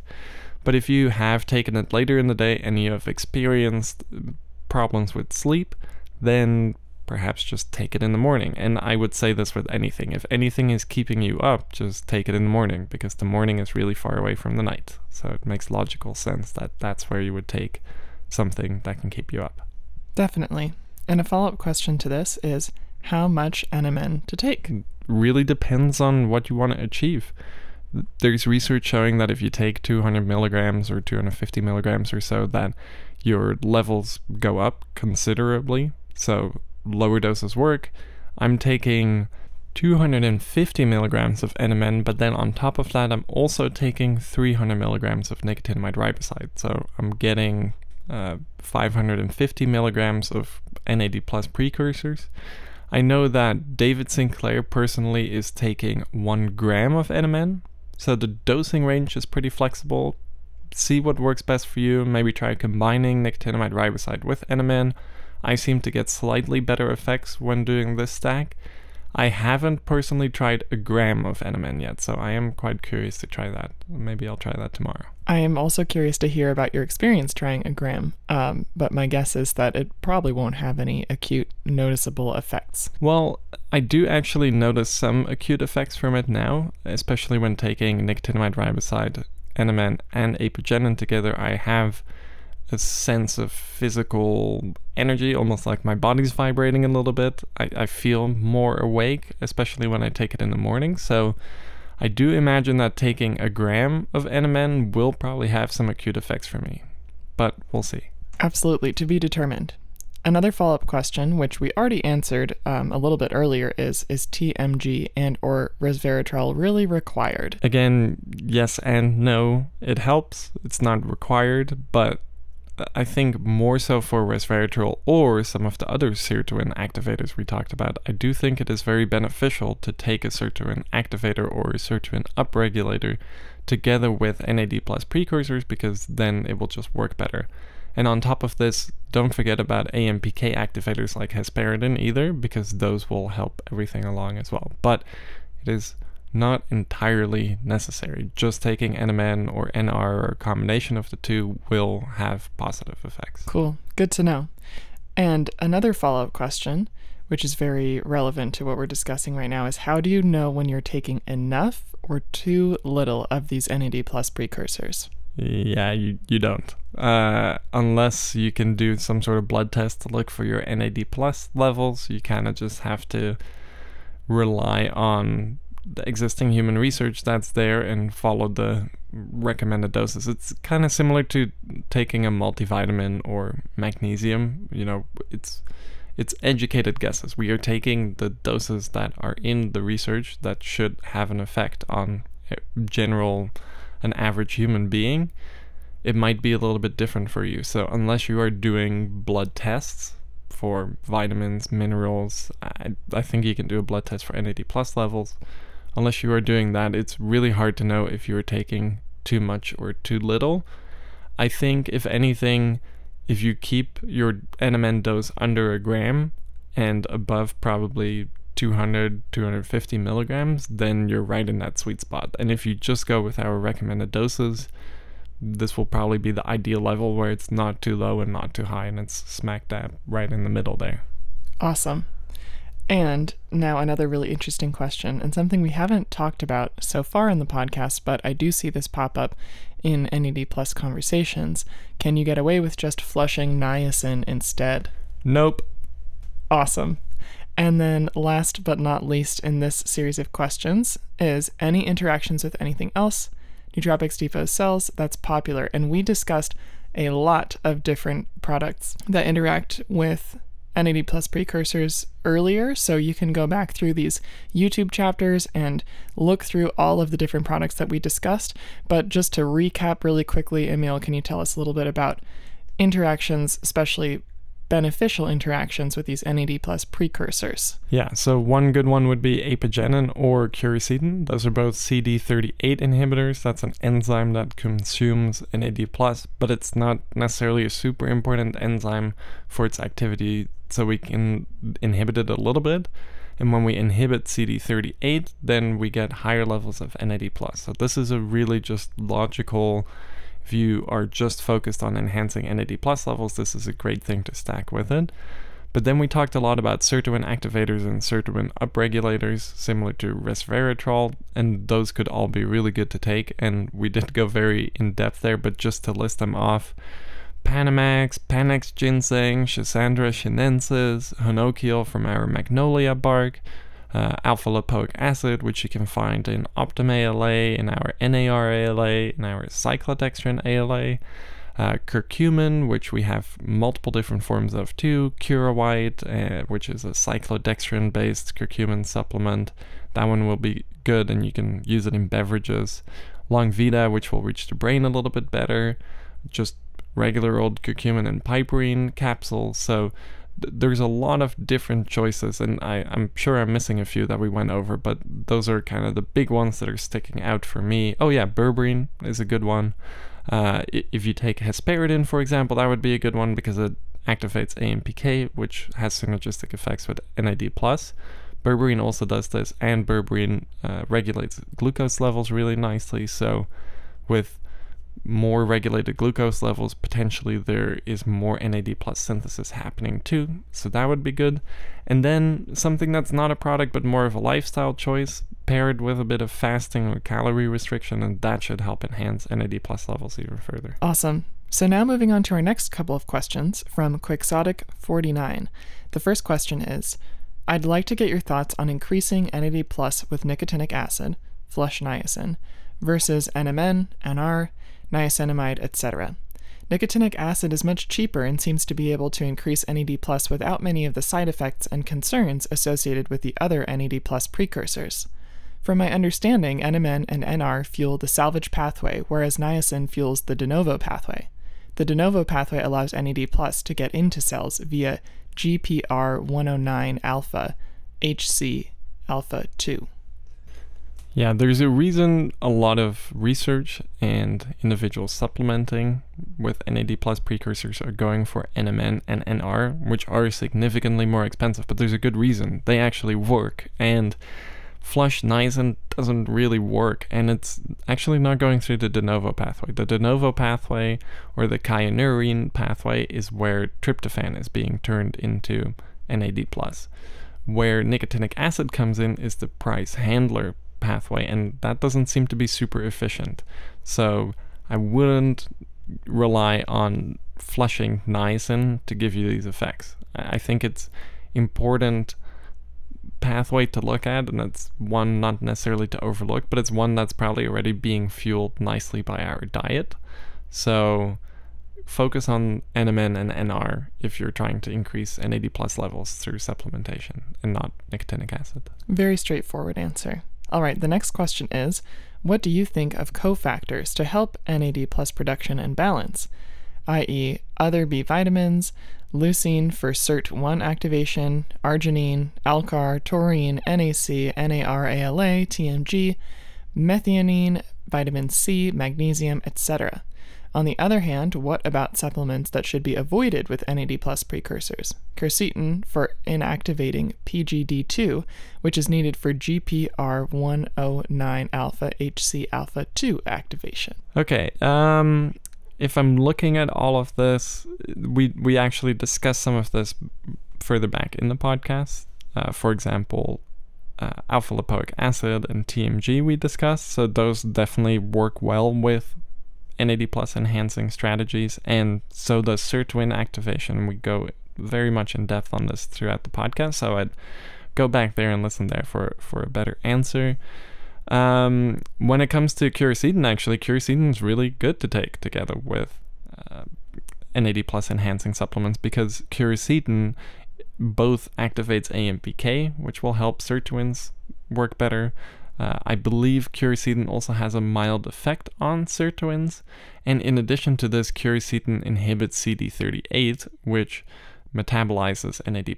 So when you inhibit CD38, you have more NAD+ around. So quercetin would be a good one.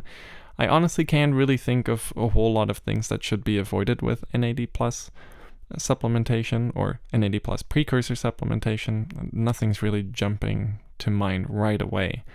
I would probably avoid something that reduces NAD+ synthesis. I don't know why you would be taking that in the first place, but if anyone's taking something that inhibits NAD+ synthesis, then yeah, don't do that. It's just going to cancel out the benefits that you'd be getting from these NAD+ precursors. Yeah, and plus it's probably pretty bad to be taking something that's lowering NAD+ levels, so probably just avoid that altogether. Awesome. All right, and then the final question in this little bundle is, why doesn't Nootropics Depot sell nicotinic acid or a B-complex to support de novo NAD+ production? And would we consider selling these in the future? Again, it's not de novo. De novo is the tryptophan pathway or the kynurenine pathway. And what you were talking about is the price handler pathway, not a very good pathway by which to enhance NAD+.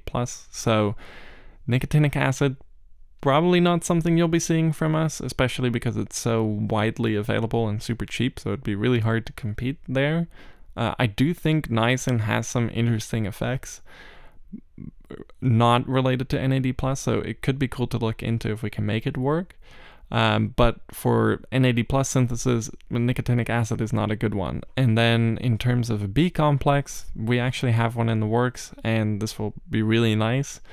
Again, probably not really the best thing to help enhance NAD+ synthesis, though. We have better things for that, like NMN, NR, apigenin, and some of the things that work on the sirtuins and AMPK. So those would be the things we're looking at, but a B complex is in the works and will come and will be a really nice but simple B complex, so I'm looking forward to that one, and I am looking forward to adding it to my NMN NR stack, but not necessarily for the reasons of further enhancing NAD+ synthesis.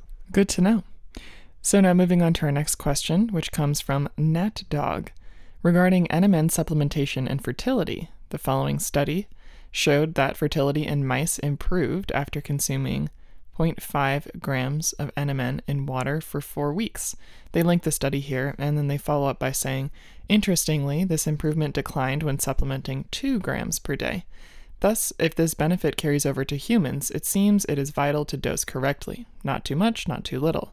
Based on this study, how much NMN would an average-sized human woman need to supplement to match the equivalent of 0.5 grams of drinking water in mice? I can't find in the study how much water the mice consumed. Is it simply a matter of if the human weighs 2,000 times the mouse, take 2,000 times what the mice consumed, or do we need to take into account other physiological differences? Yeah, this is a really interesting study and interesting to think about because, yeah, I looked through this study too and I can't see anywhere how much they're expecting the mice to drink or if they were even monitoring their consumption.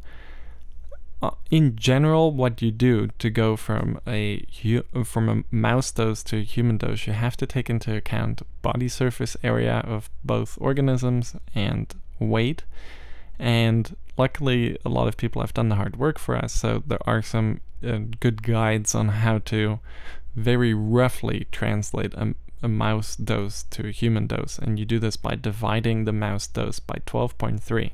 So if we do this for the half gram per liter drinking water, then we would basically make ourselves a, I guess, 40 milligram per liter beverage and just drink this all day. But that seems like a really low amount, because if we look at human studies, we see NAD+ increases when we're taking 200-250 milligrams of NMN. So unless you're drinking a lot of water, 5 liters a day or so, which is quite a lot, then you wouldn't be getting a very high concentration of NMN. So I'm not sure if this would really work and if we can really look at this study and get any useful information out of it for human dosing. I would just stick to the normal human doses that seem to mildly elevate NAD+ levels, so 200, 250 milligrams. Nice.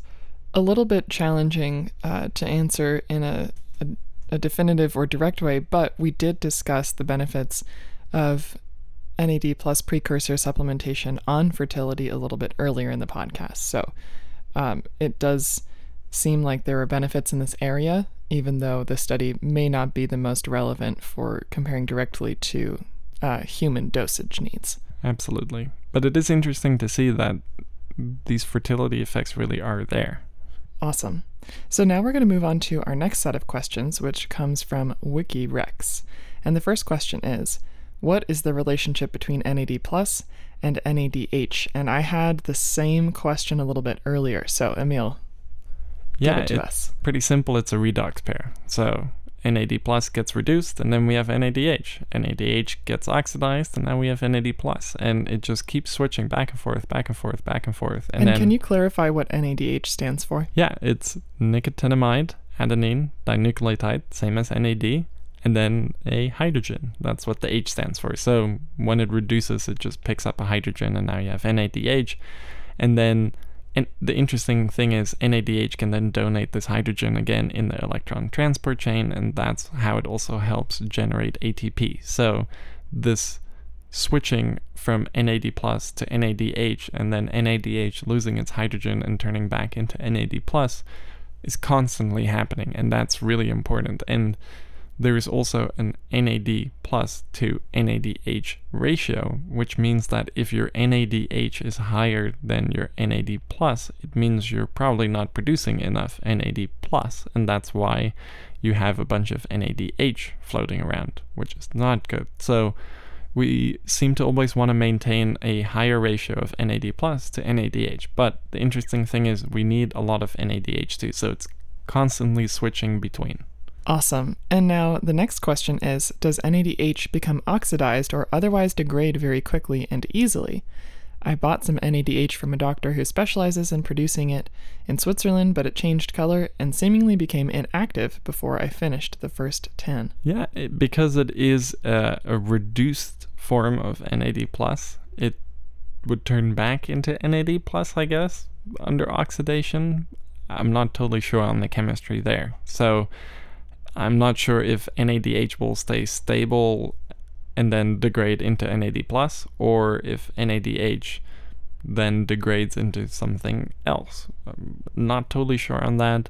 If it's just degrading into NAD+, it's probably a bit of a waste of money. Might as well take something like NMN or NR that enhances NAD+ levels, and by enhancing NAD+ levels, also enhances NADH levels. I have actually tried NADH myself a few times now, and I do really like the effect, so I'm definitely going to look into the stability aspect of it, because it would be a shame. I think the dose for NADH is quite low. It's like 10 milligrams, so if that 10 milligrams is turning into 10 milligrams of NAD+, it's probably not absorbing really well. Although now I'm quite curious about the absorption of NADH as well, because it is a fairly large molecule. But it does seem like it does something, and I have experienced some interesting effects from it, so interested to keep looking into that. Absolutely. A little bit of a to-be-determined question. And then the final question in this group is, does consuming niacin indirectly increase NAD+ and or NADH? And we've kind of answered this a few times, But if we're talking about it indirectly now, yes, it will enhance NAD+, and it will enhance the NAD+ to NADH ratio, partially because nicotinic acid is able to turn into NAD+ via the Price-Handler pathway. It's just not a very efficient pathway. But if we are taking some extra niacin, or more realistically, we are getting niacin from our diet, that means that that's one of the pathways by which we can obtain a little bit of NAD+. But it's seems pretty inefficient solely for NAD+ production, so not really the best pathway to go down. It would be really nice. Again, it's cheaper than the rest, but there's a reason the rest is more expensive. one, like we talked about with attaching a phosphate group to NMN, can be expensive. Nicotinamide riboside is a little bit cheaper, but these fancier precursors really are necessary if we want to significantly enhance our NAD+. But indirectly and actually directly, a little bit of enhancement can be found by taking nicotinic acid. Good to know. Now we're moving on to our next question from Tyham, and this question is, I saw the TMG question here, and I'd like to expand it a bit. If I use NR or NMN, should I also be using trimethylglycine? If so, what ratio or minimum dose of NR/NMN would need trimethylglycine? How little trimethylglycine for a standard NR/NMN dose? And would other forms of methyl supplements such as methylfolate work? And I think these first two questions, what ratio or minimum dose of NR/NMN would need TMG, is easy to answer because we already discussed this. You don't need to take trimethylglycine with NR or NMN. And same for the next question, how little TMG for a standard NR/NMN dose? You don't need to take trimethylglycine with NR or NMN for them to be effective. That being said, TMG can have beneficial effects, like we talked about a little bit earlier, but it is uncharted territory. So there's not a whole lot of research on what are the proper doses, so giving that is also a little bit tough, specifically for NAD+ production. We can just look at what is a normal dose for TMG, and those doses are pretty high. They're in the gram range, but they also seem to go as low as 500 milligrams. I have personally been trying out 500 milligrams of TMG with NMN and NR. That seems to work good, especially when I stack it with a little bit of 5-MTHFR, so the methylfolate. And methylfolate does seem to work really well as a methyl donor in this scenario too. Again, like Erica said, it's not necessary for it to work well. It is very much uncharted territory, but it seems like there is something there, and it seems like it can maybe enhance the activity, so it's worth experimenting with a little bit. But on an exact dosage, that's a little bit of a guess at this point. All right. And now let's move on to our next question, which comes from Weiwei95032. And their question is, given my outdated understanding of biochemistry, would boosting NAD+ via NMN supplementation translate to essentially better output in exercise for a trained, not aging, but not a spring chicken, say mid-30s to 40s, and generally healthy population? Could it potentially upregulate glycolysis, leading to burning through glycogen stores too quickly and cause a crash? I guess the main question is, how would taking NMN supplementation benefit exercise or physique performance, recovery, energy, sleep, etc.? Great question, and I think this is a really underexplored area for NMN and NR, especially because when NMN and NR first got popular with older people looking at it as a longevity aid. These people probably weren't necessarily looking at the exercise benefits and the physique benefits. You'd be looking at that a little bit more, indeed, if you are a little bit younger, 30, 40, 50, maybe even, but maybe not as much if you're in your 70s or 80s, although I've seen some very good 70 and 80-year-olds with very strong physiques, so it is possible, and maybe they are taking NMN and NR in high doses. But for a younger person, and for myself, being 27 years old, I have noticed that I seem to have a little bit more ATP kind of feeling, like when you've been taking creatine for a while and you just feel like you have a little bit more muscle power, which would make sense because NAD+ is necessary for ATP synthesis too. So I think this is helping me both with strength and recovery, and interestingly enough, also motivation to go and work out more. Like, I seem to have more pent-up energy in my body, like a little bit of this vibrating energy in my body that I want to get out, and it feels nice to exercise now. It always feels nice to exercise, but it feels extra nice to exercise, and I wonder if it has something to do with higher NAD+ levels. And I also seem to be recovering faster, so that's nice. And so, long story short, I do think that enhancing NAD+ status will be good for physique and physical well-being and strength and all of those things. And then to go through the questions about glycolysis. let's just restate their question. Could it potentially upregulate glycolysis, leading to burning through glycogen stores too quickly and causing a crash? So it definitely will burn through glycogen stores, or just glucose that we're consuming from our diet, because NAD+ is necessary in the glycolysis cycle. So more NAD+ being around, more glucose and glycogen is being broken down. So yeah, maybe if you are really well fasted and you're also taking NMN and NR, maybe this could drop those levels a little bit. But I think if anything, our glycogen stores and our glucose levels are often on the higher side anyways. And I've noticed this for myself. It seems like my blood glucose levels, I'm not monitoring myself. Maybe I would actually be interested in trying out a continuous glucose monitor at some point. I know those are starting to become a little bit more accessible and popular. But just seeing what happens to my glucose levels when I am taking these NAD+ precursors, because I feel like my hunger is more stable. I don't feel like I'm getting as much of a tired feeling after a meal, kind of similar to maybe taking something like berberine. So maybe having higher NAD+ levels also means I can process glucose better, which might also be adding to the physique strength thing and recovery thing too, because you also want to be burning through glycogen and glucose there. So interesting thing to consider there. I don't necessarily think it would really be depleting your glycogen stores, unless perhaps you are doing a ketogenic diet or fasting really intensely. Awesome. So now let's move on to our next question, which comes from AK Learner. The question is, what dosage of apigenin is best with NMN? I'm just ordering for the first time and unsure of the different NMN dosages as well, and if that affects the amount of apigenin. This really depends on your use case and what other things are in your stack. If you are really trying to maximize as much NAD+ as possible, we want more and more CD38 inhibition. So logically, you would go for the higher dose of apigenin then, which is the 200 milligram dose. I also find that the 200 milligram dose of apigenin has a nice uplifting, not necessarily stimulating, but a little bit of an energizing effect that I like when paired with just NMN. When you add some other things into the mix, like NMN and NR, maybe even quercetin and some of the sirtuin activators, then maybe the 200 milligram dose of apigenin is a little bit overkill. And I've actually tried experimenting with 50 milligram doses of apigenin in slightly larger NAD+ enhancing stacks, and in a larger NAD+, more complex NAD+ enhancing stack, I actually enjoy the 50 milligram dose more.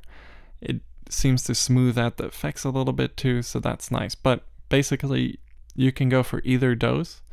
But if you are just taking NMN and apigenin together, then go for the higher dose of apigenin, go for the higher dose of NMN. Although, if you look at our site, we have two different dosages of NMN. One is 125 milligrams and one is 250 milligrams. And even though the 125 milligram dose is half of that of the capsules, the 125 milligram dose is an enteric-coated tablet, which some people can't digest the tablet properly and they've pooped out full tablets. So this is not good. But if enteric-coated tablets work for you, then people have found that this 125 milligram dose, which is bypassing the stomach and then being released in the intestines where the SLC12A8 transporter is, which can transport NMN straight into your body, it seems like it works a lot better. And we've had some really positive reports from people. So if you're looking kind of at the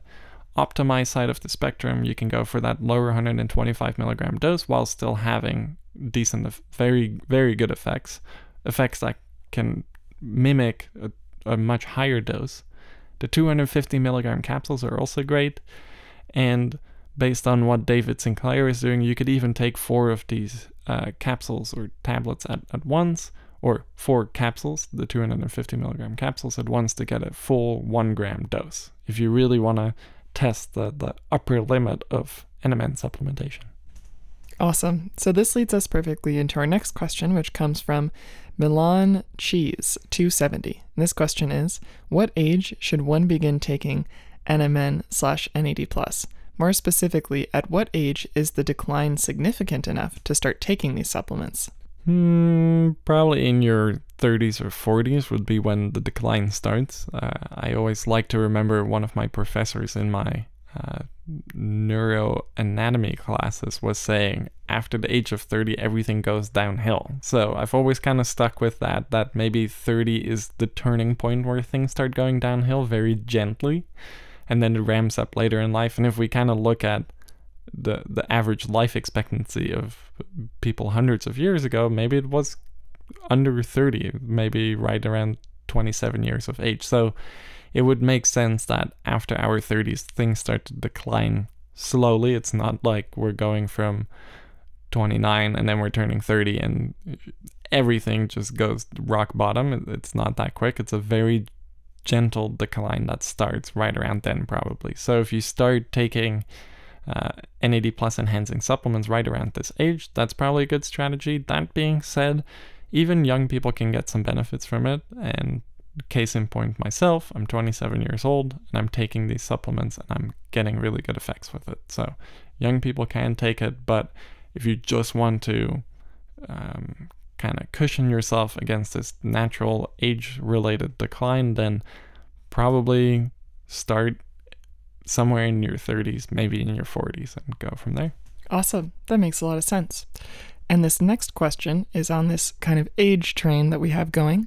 And this comes from Thanatos X. The question is, what effects would NAD+ supplements and an increase in NAD+ have on the physical appearance of a 20-year-old taking the supplement in terms of looking younger than their age? I like this question. Yeah, I'm not sure if you can look a whole lot younger than 20. You're gonna go from looking like a child to looking like an infant. I think maybe I'm just starting to creep up to my 30s. So now I'm looking back at when I was 20, and I can't imagine wanting to look younger than I was back then, because I always wanted to look a little bit older, tougher. I may be reading this question a little bit wrong, but to me it seems like this person might be concerned about looking younger when starting to take these NAD+ precursors. Like, if they begin taking these supplements, are they going to start looking younger than they are? Yeah, so coming back down to a more serious discussion on this topic, I think when it comes to skin health, NAD+ can have a positive benefit here. So it can make your skin look a little bit more youthful. So that would be nice. Maybe because you're getting some more physical energy and maybe you can exert some more power in the gym, maybe this could help enhance your physique to be a little bit stronger than an average 20-year-old could look, because this is right around the age probably where testosterone is really at a super nice level, growth hormone is at a nice level, you probably have a lot more free time to kind of work out, and which then you can get maybe a physique of someone that has had more training experience and is a little bit older and is a little bit past the age of 20, while then also having slightly younger, youthful-looking skin, although as a 20-year-old, you can't get a whole lot more youthful-looking than that probably already. But it could maybe have a slight positive effect, especially maybe if you've spent a lot of time out in the sun and maybe you've accelerated your skin aging a little bit there, maybe it could help there. So, and with that in mind too, take some NAD+ and then use some more sunscreen or something if that is the case to prevent that from happening. Yeah, so the simple answer I'm getting is basically supplementing with NAD+ precursors at the age of 20 will likely not have extreme effects on your youthful appearance, as in it's not necessarily going to make you look like you're 16 per se. But which I feel like when I was a 20-year-old, I wish I didn't look like a 16-year-old. Exactly. But with that in mind, even if you are 20 and you're interested in taking these NAD+ precursors, these can still have benefits for your health overall, and certainly as a preventative measure and as a way to, optimize your workouts and just your health in general. So we're not saying don't take these. We're just saying that if you do take them, you likely won't begin to look significantly younger than you are, but that's totally fine, and I don't think that that's the goal of taking NAD+ precursor supplements for a lot of young people in general. But with that in mind, for older individuals, enhancing your NAD+ status really can make you look a little bit younger, and this is something David Sinclair has talked about too, and there's, I think, some new imaging software or something that can analyze people's faces, and based on how their face looks, it can determine maybe how old they are, because apparently the way our faces look are a pretty good determinant of our health and age. So with that in mind, older individuals who maybe look like they've aged a little bit, NAD+ can maybe help reverse some of this. Or maybe if you are taking NAD+ for a prolonged period of time as you are aging, then you won't necessarily have this more aged look to you. Maybe there is some of that being prevented by higher levels of NAD+, which is interesting. And honestly, looking at someone like David Sinclair, who is in his 50s and who has taken NMN and resveratrol for 15 years, I have to say he does look very good for being in his 50s. So I think that seems to work. Awesome. So now moving on to our next question, which comes from Nemesis Raw Algaris. Very cool username. The question is, how do you effectively restore NAMPT function so that old people can process NAD+ like young again? That's a really good question, and I'm not 100% sure what the best answer here would be. I think it's a bit of uncharted territory too, because we've looked at enhancing the activity of NAMPT, not finding a whole lot to go off of, but because NAMPT is under circadian control, the better we sleep, likely the better NAMPT can function. And this is something in older people, their sleep usually declines in quality. So melatonin levels go down, circadian rhythms are not as tightly controlled. So maybe taking something like melatonin and adopting a more consistent bedtime and wake-up time could help enhance NAMPT levels and activity. Awesome. And their next question is, how does fasting affect NAD+ levels? We discussed this at length earlier on in the podcast. Yeah, so in short, they go up. You should probably be fasting if you're interested in NAD+. Awesome. And another follow-up question. I've heard theories saying NAD+ molecules can cross the blood-brain barrier. Is this true? Probably not. I modeled both NAD+ and NADH on SwissPredict on their ADME side of the website, and it's saying it's not able to cross the blood-brain barrier. I can't really find any research indicating that it could cross the blood-brain barrier, and if we look at the pharmacokinetic data, just looking at the molecule itself, it's in violation of a lot of rules. Like, it's pretty much violating all of the Lipinski rule of 5, which is looking at bioavailability. The molecular weight is too high. It's just a huge, cumbersome molecule that's likely not absorbing really well orally, not going past the blood-brain barrier. But then this brings up another interesting point. And I can't find any studies looking at orally supplementing NAD+ by itself, but I do see studies looking at supplementing NADH, which NADH is basically just NAD+ with an extra hydrogen group tacked on. So why are there studies on NADH where it seems like it is actually having positive effects and it's actually absorbing? And I've taken NADH myself and noticed interesting effects with it. So it definitely seems to do something, but if I have to be totally honest, just looking at the molecule and the phosphate bridge, or whatever it's called, that's connecting the two molecules together to make NAD+ and NADH, being phosphate-based, I think it can get broken pretty quickly in the stomach and in the intestines. So if this bond is cleaved, then those two separate compounds are being absorbed, and those can probably make it past the blood-brain barrier, and then maybe they can find each other again and can become NAD+ again. And I think that might be what's going on with NADH. It might be first getting oxidized into NAD+, and then maybe being cleaved. I'm not entirely sure what's going on there, but it seems to have an effect. People seem to have positive effects with NADH, and NADH is pretty much the same molecule, so I'm not sure why no one's ever really looked at supplementing straight NAD+, but it probably is not the best strategy. And I think one other thing is, because it is such a large molecule, because there is phosphate chemistry involved, it's probably really, really expensive to get NAD+. And even NADH, it's quite an expensive molecule. So it's probably just better to go with NMN and NR, which can cross the blood-brain barrier, which are cheaper, which will absorb well, which don't violate the Lipinski rule. So that's probably the better way to go. And I don't think NAD+ will cross the blood-brain barrier significantly. Awesome. Good to know.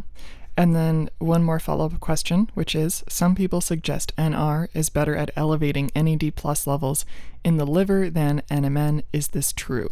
Maybe, but again, if you think about, you have to tack a phosphate group onto the nicotinamide riboside before you can make NAD+, then NMN having that phosphate group on there already and being one step away from NAD+ instead of 2 steps away from NAD+ like nicotinamide riboside is, it honestly seems a little bit unlikely, unless there is higher enzyme activity in the liver that seems to favor the input of nicotinamide riboside over nicotinamide mononucleotide. That may be the case, which would be really interesting, but I think both nicotinamide riboside and nicotinamide mononucleotide have their place in NAD+ supplementation, but I think overall NMN will always be the better way to enhance NAD+ levels, just purely and logically based on the transporters that exist for NMN and the fact that it already has that phosphate group, so it's easier to make NAD+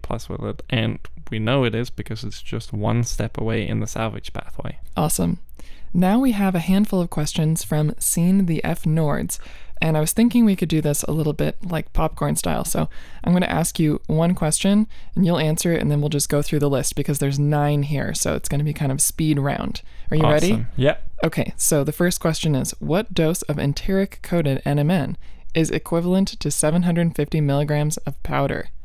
I can't really answer that with scientific validity. I mean, we haven't done pharmacokinetic studies and looked at blood levels, et cetera, just based on subjective effects. It seems like you're getting about 2x as much absorption with the enteric-coated tablets, which conveniently is also why our enteric-coated tablets are 125 milligrams and our non-enteric-coated capsules are 250 milligrams, double the dose. So just, I guess if you really want to make this comparison, just half the dose. So basically like taking 2 to 3 of the enteric-coated tablets will probably get you right around maybe 750 milligrams of NMN, but maybe at these higher doses, pharmacokinetics also changes because pharmacokinetics changes according to dosage level. So it's really hard to determine at these higher doses. Maybe there's an advantage to having it not be enteric-coated, or maybe there's always an advantage to having it be enteric-coated. So I'm not totally sure,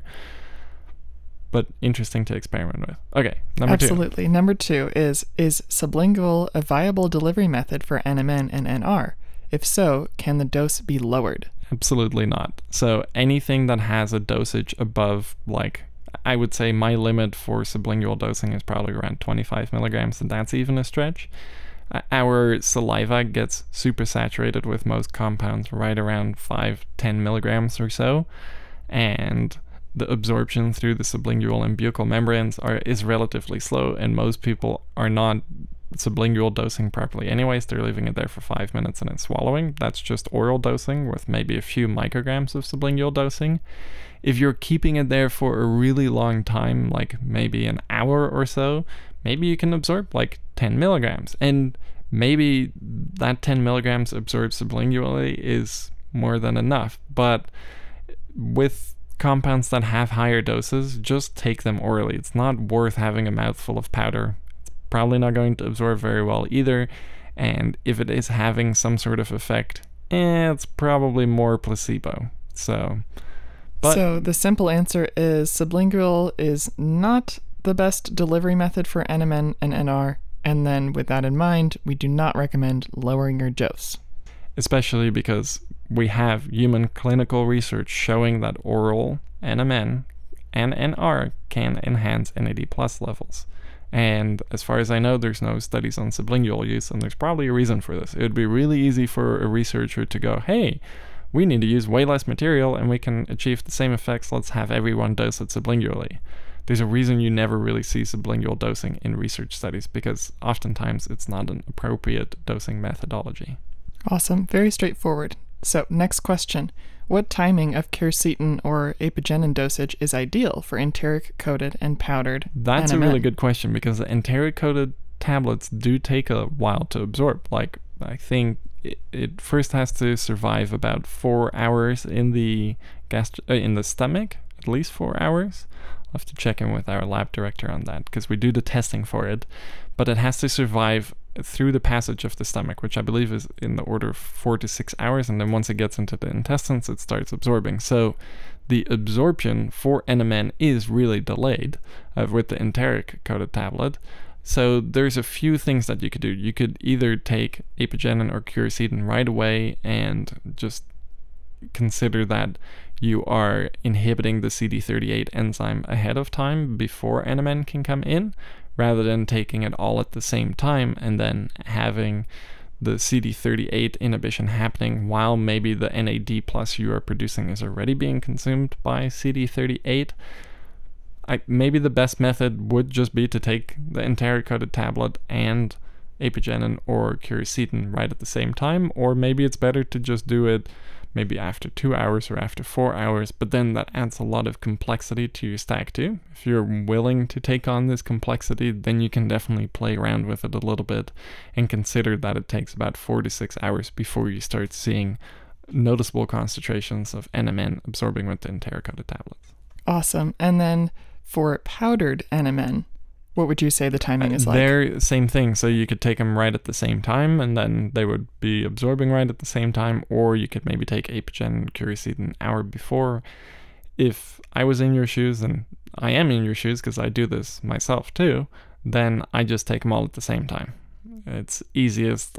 Then I actually remember to take it. Once I start introducing these really split up stacks, and I have to wait a couple hours here and a couple hours there, and I take some in the morning and some in the afternoon and some in the evening, my compliance with taking my supplements becomes lower and lower. It becomes kind of bothersome to take my stack in that way. So I just like taking things together, and I'm getting good effects with it, even though that might not be the most optimized solution. I am doing it consistently, so I would go with whatever works most consistently for you, and it would make sense to inhibit the CD38 enzyme before you get NAD+ production happening because of your NMN and nicotinamide riboside supplementation. So maybe taking it a little bit before, but now that I'm talking through it, it does take a couple of weeks for your NAD+ levels to go up. So at the end of the day, maybe it all doesn't really matter that much. If we are just looking at the long-term solution, then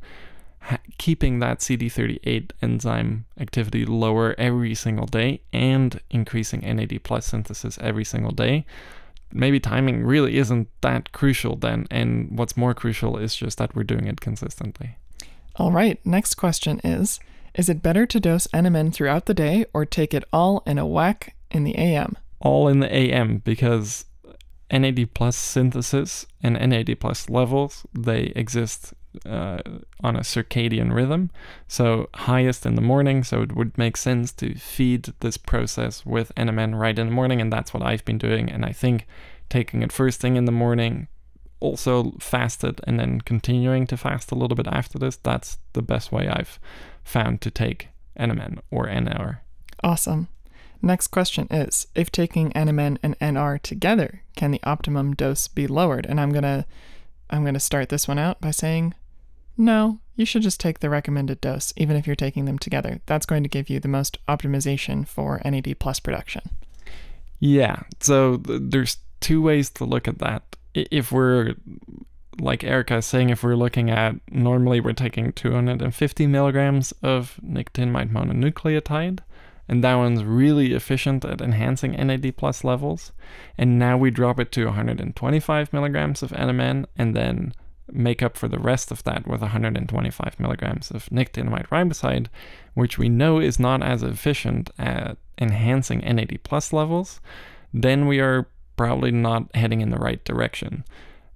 With that in mind, I would then just take your normal regular dose of NMN, which for our capsules is 250 milligrams, and then stacking it together with our recommended dose of nicotinamide riboside so that you're not necessarily making a trade-off. You're still getting the proper dose of NMN, you're getting the proper dose of NR, you're just feeding the salvage pathway from two different inputs, and you're getting some of those added benefits of nicotinamide riboside in the axons of neurons and having maybe a more neuroprotective effect than NAD+ itself and NMN. So take full doses. I don't necessarily think that stacking them together warrants lowering the dose of either or, especially because we are probably all a little bit on the lower end of the dosing spectrum anyways, even though that is efficient, which I think leads into your next question. And that is, what are cost no object optimum doses for NMN and NR?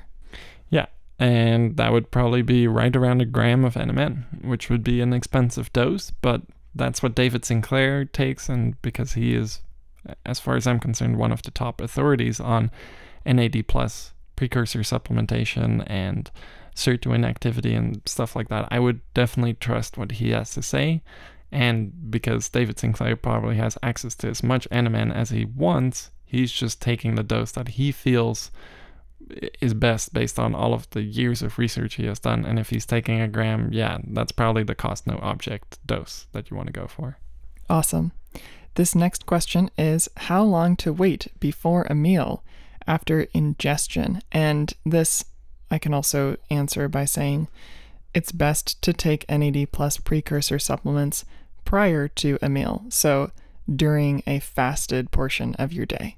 Absolutely. This would be a good strategy. It's my strategy. I like taking it when I'm a little bit fasted already, and especially when I start getting hungry and I take my NAD+ precursors, then the hunger response is blunted, so I can actually fast a little bit longer, which is a really interesting effect that I've noticed. And because when we fast, NAD+ production goes up anyways, it seems logical to combine the two, doing fasting and NMN, NR supplementation.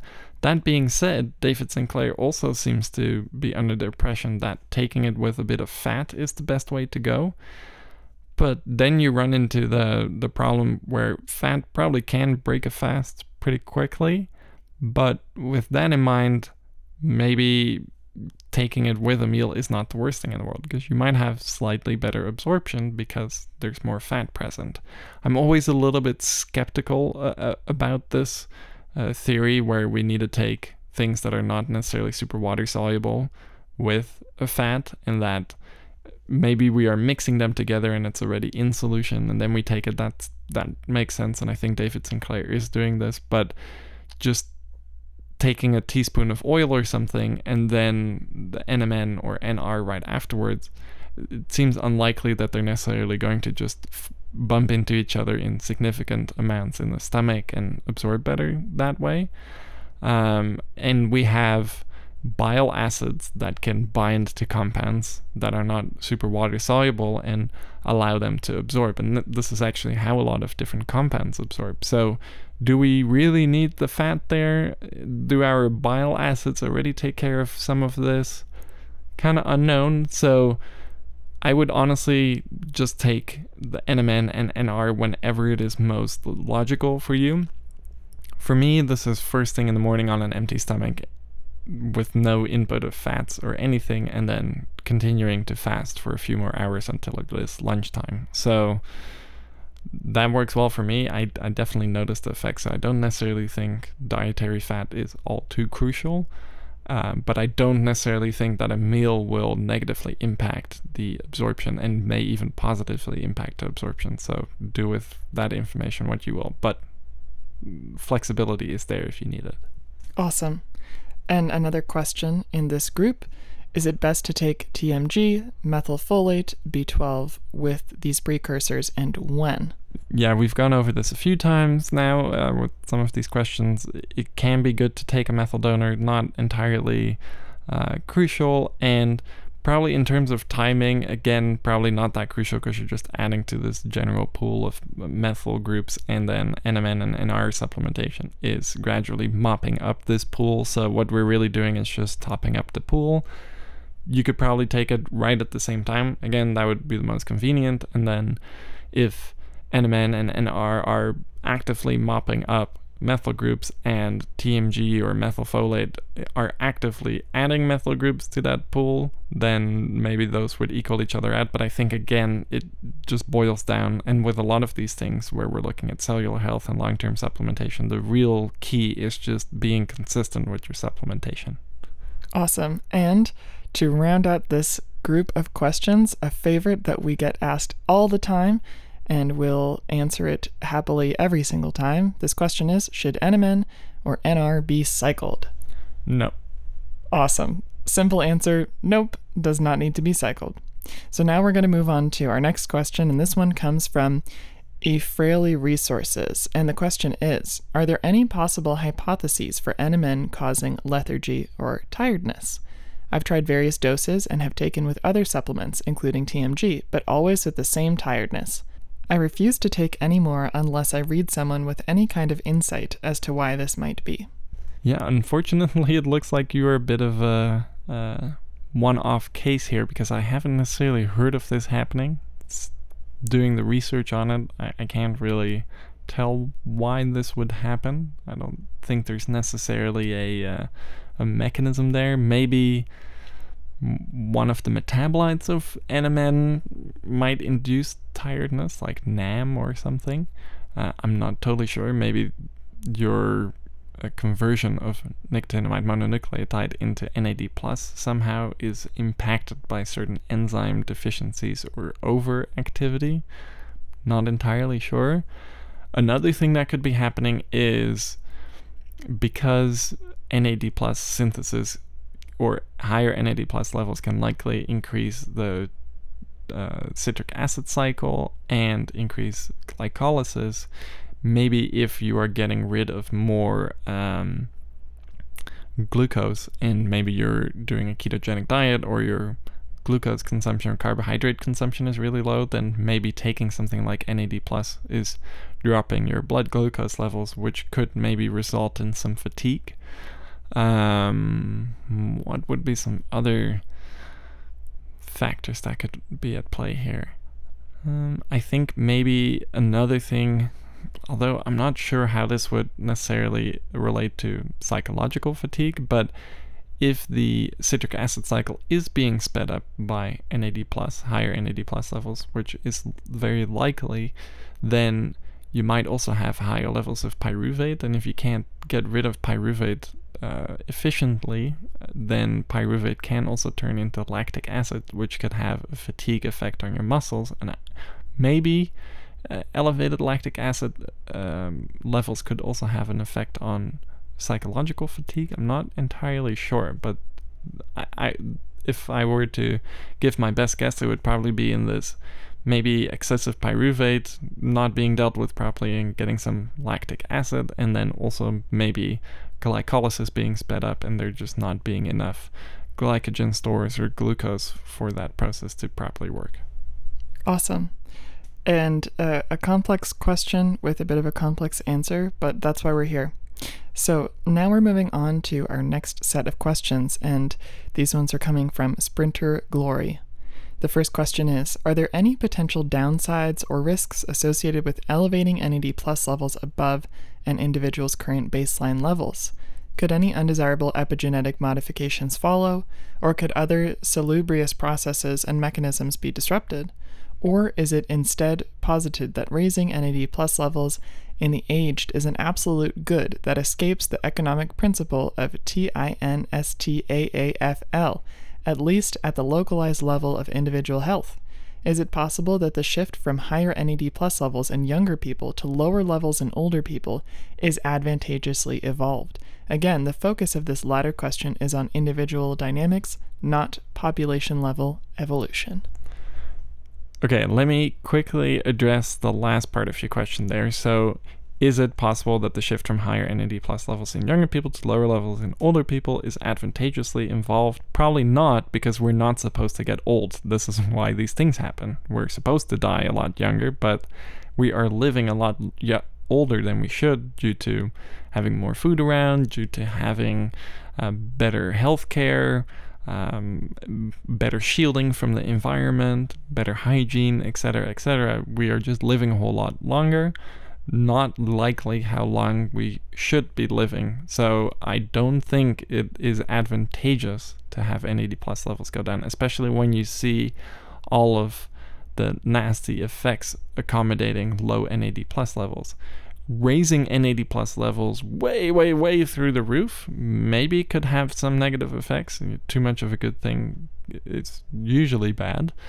But reaching these insane levels of NAD+ is probably really hard to do with more reasonable doses of NMN. So if you're taking 250 milligrams of NMN, probably up to a gram of NMN, your NAD+ levels are going up very significantly, but it's not like they're going up 100 or 200 fold or something like that. So I do think that maintaining adequate NAD+ levels, considering that it is a cofactor for 300 different enzymes and the sirtuins, and they control DNA replication and protein deacetylation and all of these really, really important factors that, and as David Sinclair says, without NAD+ in your system, you're probably dead in 30 seconds.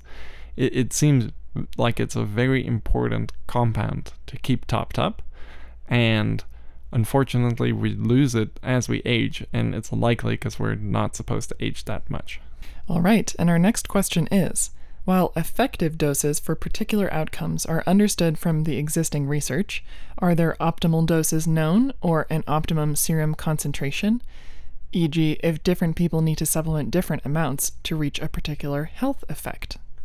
Yeah, so right in the 250 milligram to 1000 milligram range seems to be the ideal dosing range. It's the dosing range that's been studied the most and produces significant elevation of NAD+ levels without much other effect.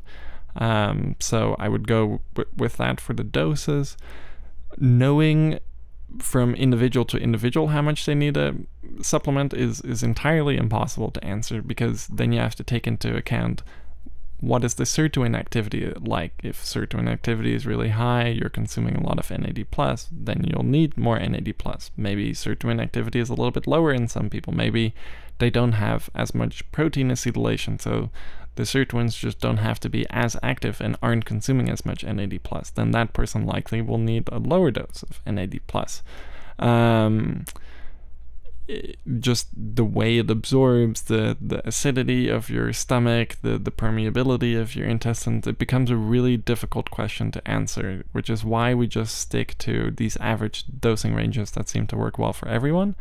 Once we get down to the level of like highly customized, highly personable supplementation stacks, then you're also going to have to spend quite a lot of money on doing regular blood tests, which pretty much no one really has the opportunity to do really well. Like, I'm interested in doing some of it via Insight Tracker, for example. This is something that David Sinclair is an ambassador for too, and it's interesting hearing him talk about some of the markers that they use. They use 43 different markers, but I'm not particularly stoked on spending close to $600 on a single blood test, but that's kind of where we're at. So if you have lots of disposable income, then supplement and do one of these Insight Tracker things, the full 43 panel blood test 4 times a year or something, once a quarter, and then base your supplementation on the results you're seeing on paper. That would be the best way to do it.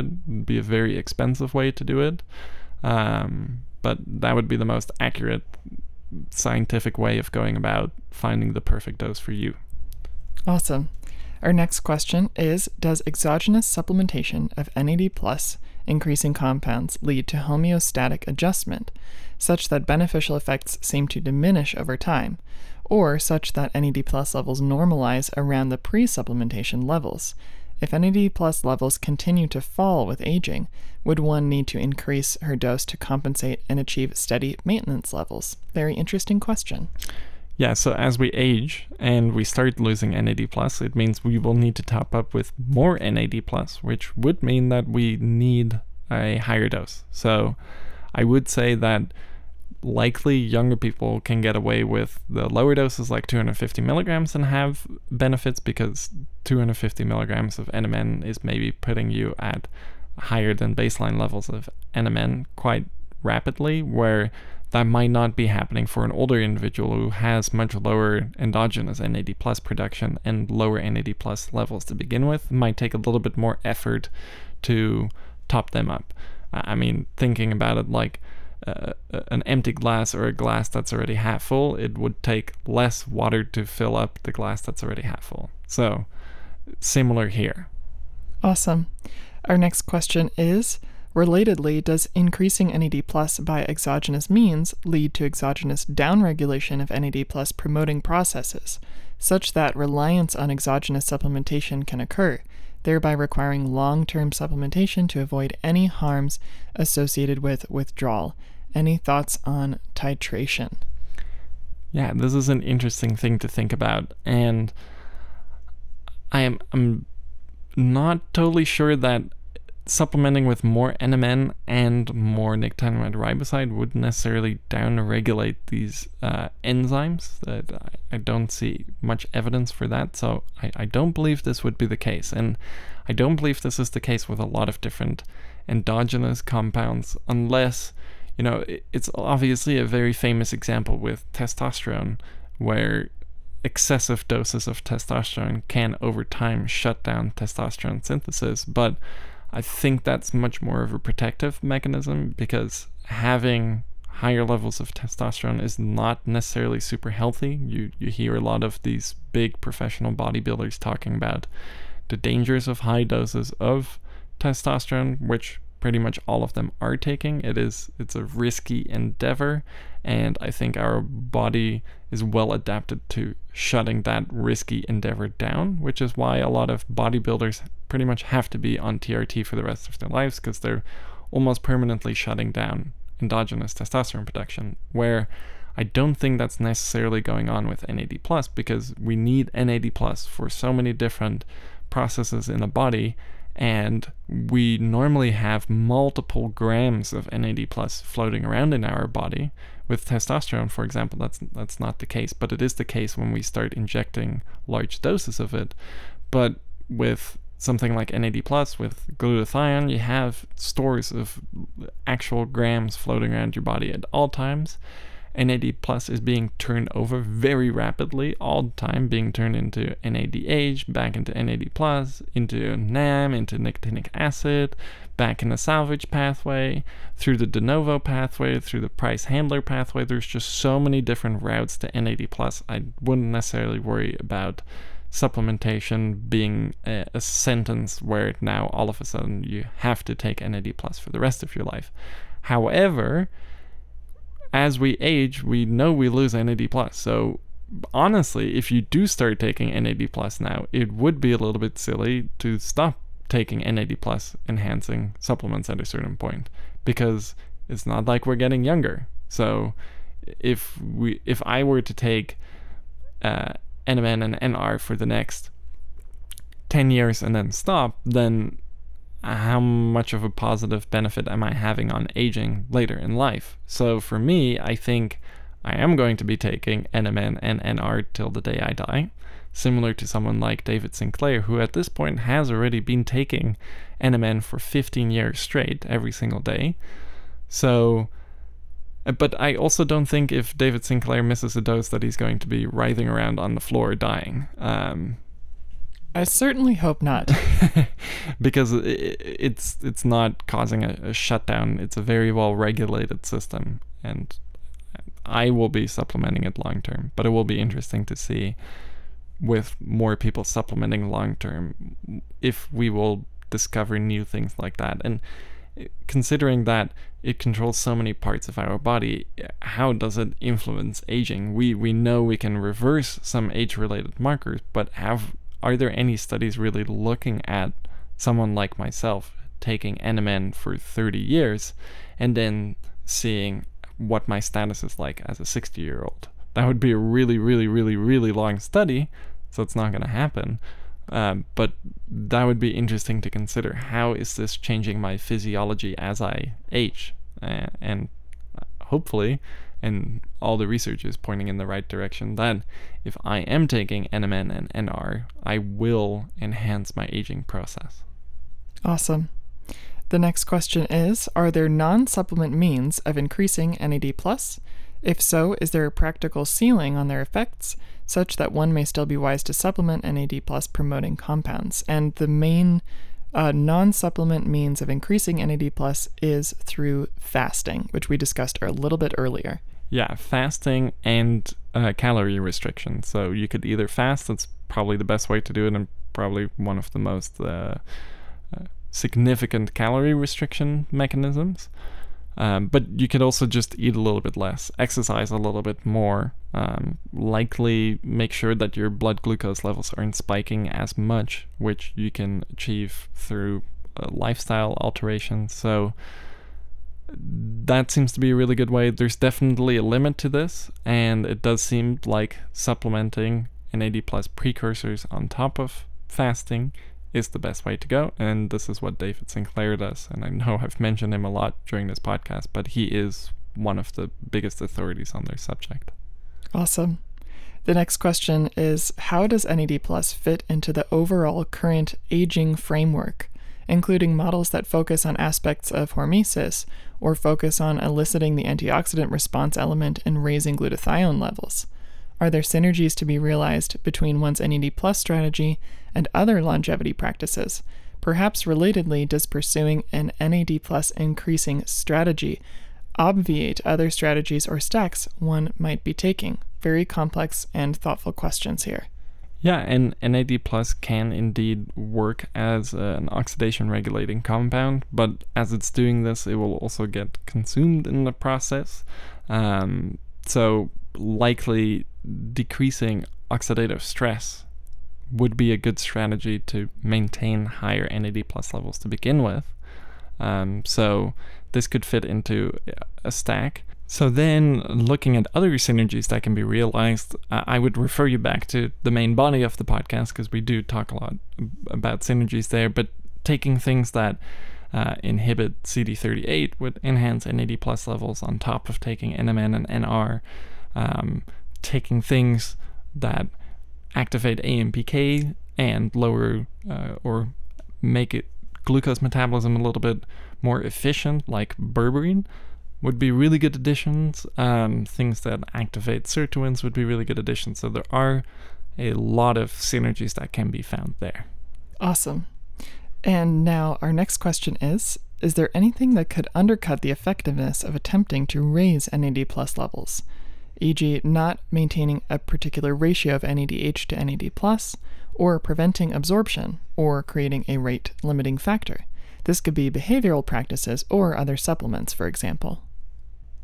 Yes, if you eat a lot, you overeat, you're really overweight, you're super sedentary, those would all be factors that would not be conducive to enhancing NAD+ levels and would actually get in the way, because you see in people that are very overweight that they have lower NAD+ levels. So this would be, I think, a good strategy. If you are interested in increasing NAD+ levels and you are overweight, then a good strategy would likely be to address your weight, your level of fitness, your diet first, before considering NAD+ elevating supplements, or more doing it in the sense that you kickstart the process by taking these NAD+ enhancing supplements, and this can also alter appetite and things like that, as we've discovered here and there with some subjective reports. So that would be the one thing I would avoid: eating too much, never being hungry. So combating that by fasting a little bit, those could be factors that would help. What are other factors?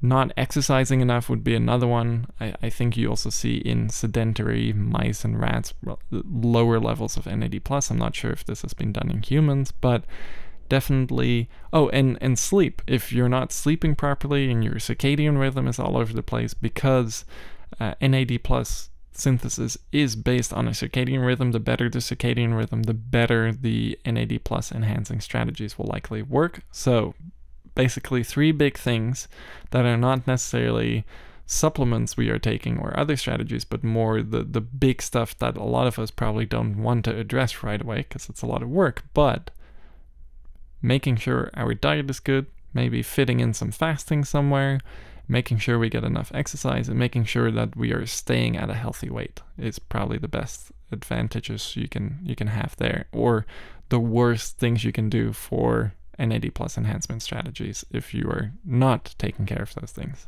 Good to know. And our last and final question that we have for today's podcast is, are there any subpopulations that should avoid raising NAD+ levels for now? How early is too early to try to manipulate one's NAD+ levels? I'm honestly not sure. And again, because NAD+ is necessarily for pretty much every process in the body, I don't necessarily see a subgroup of people that would benefit from not having more NAD+ or lowering their NAD+. That just kind of seems like a strange strategy. So I would say probably everyone can benefit from it. Of course, a very young person, like an 18-year-old or something, yeah, is it really worthwhile supplementing with those things for them? Their NAD+ levels hopefully are through the roof.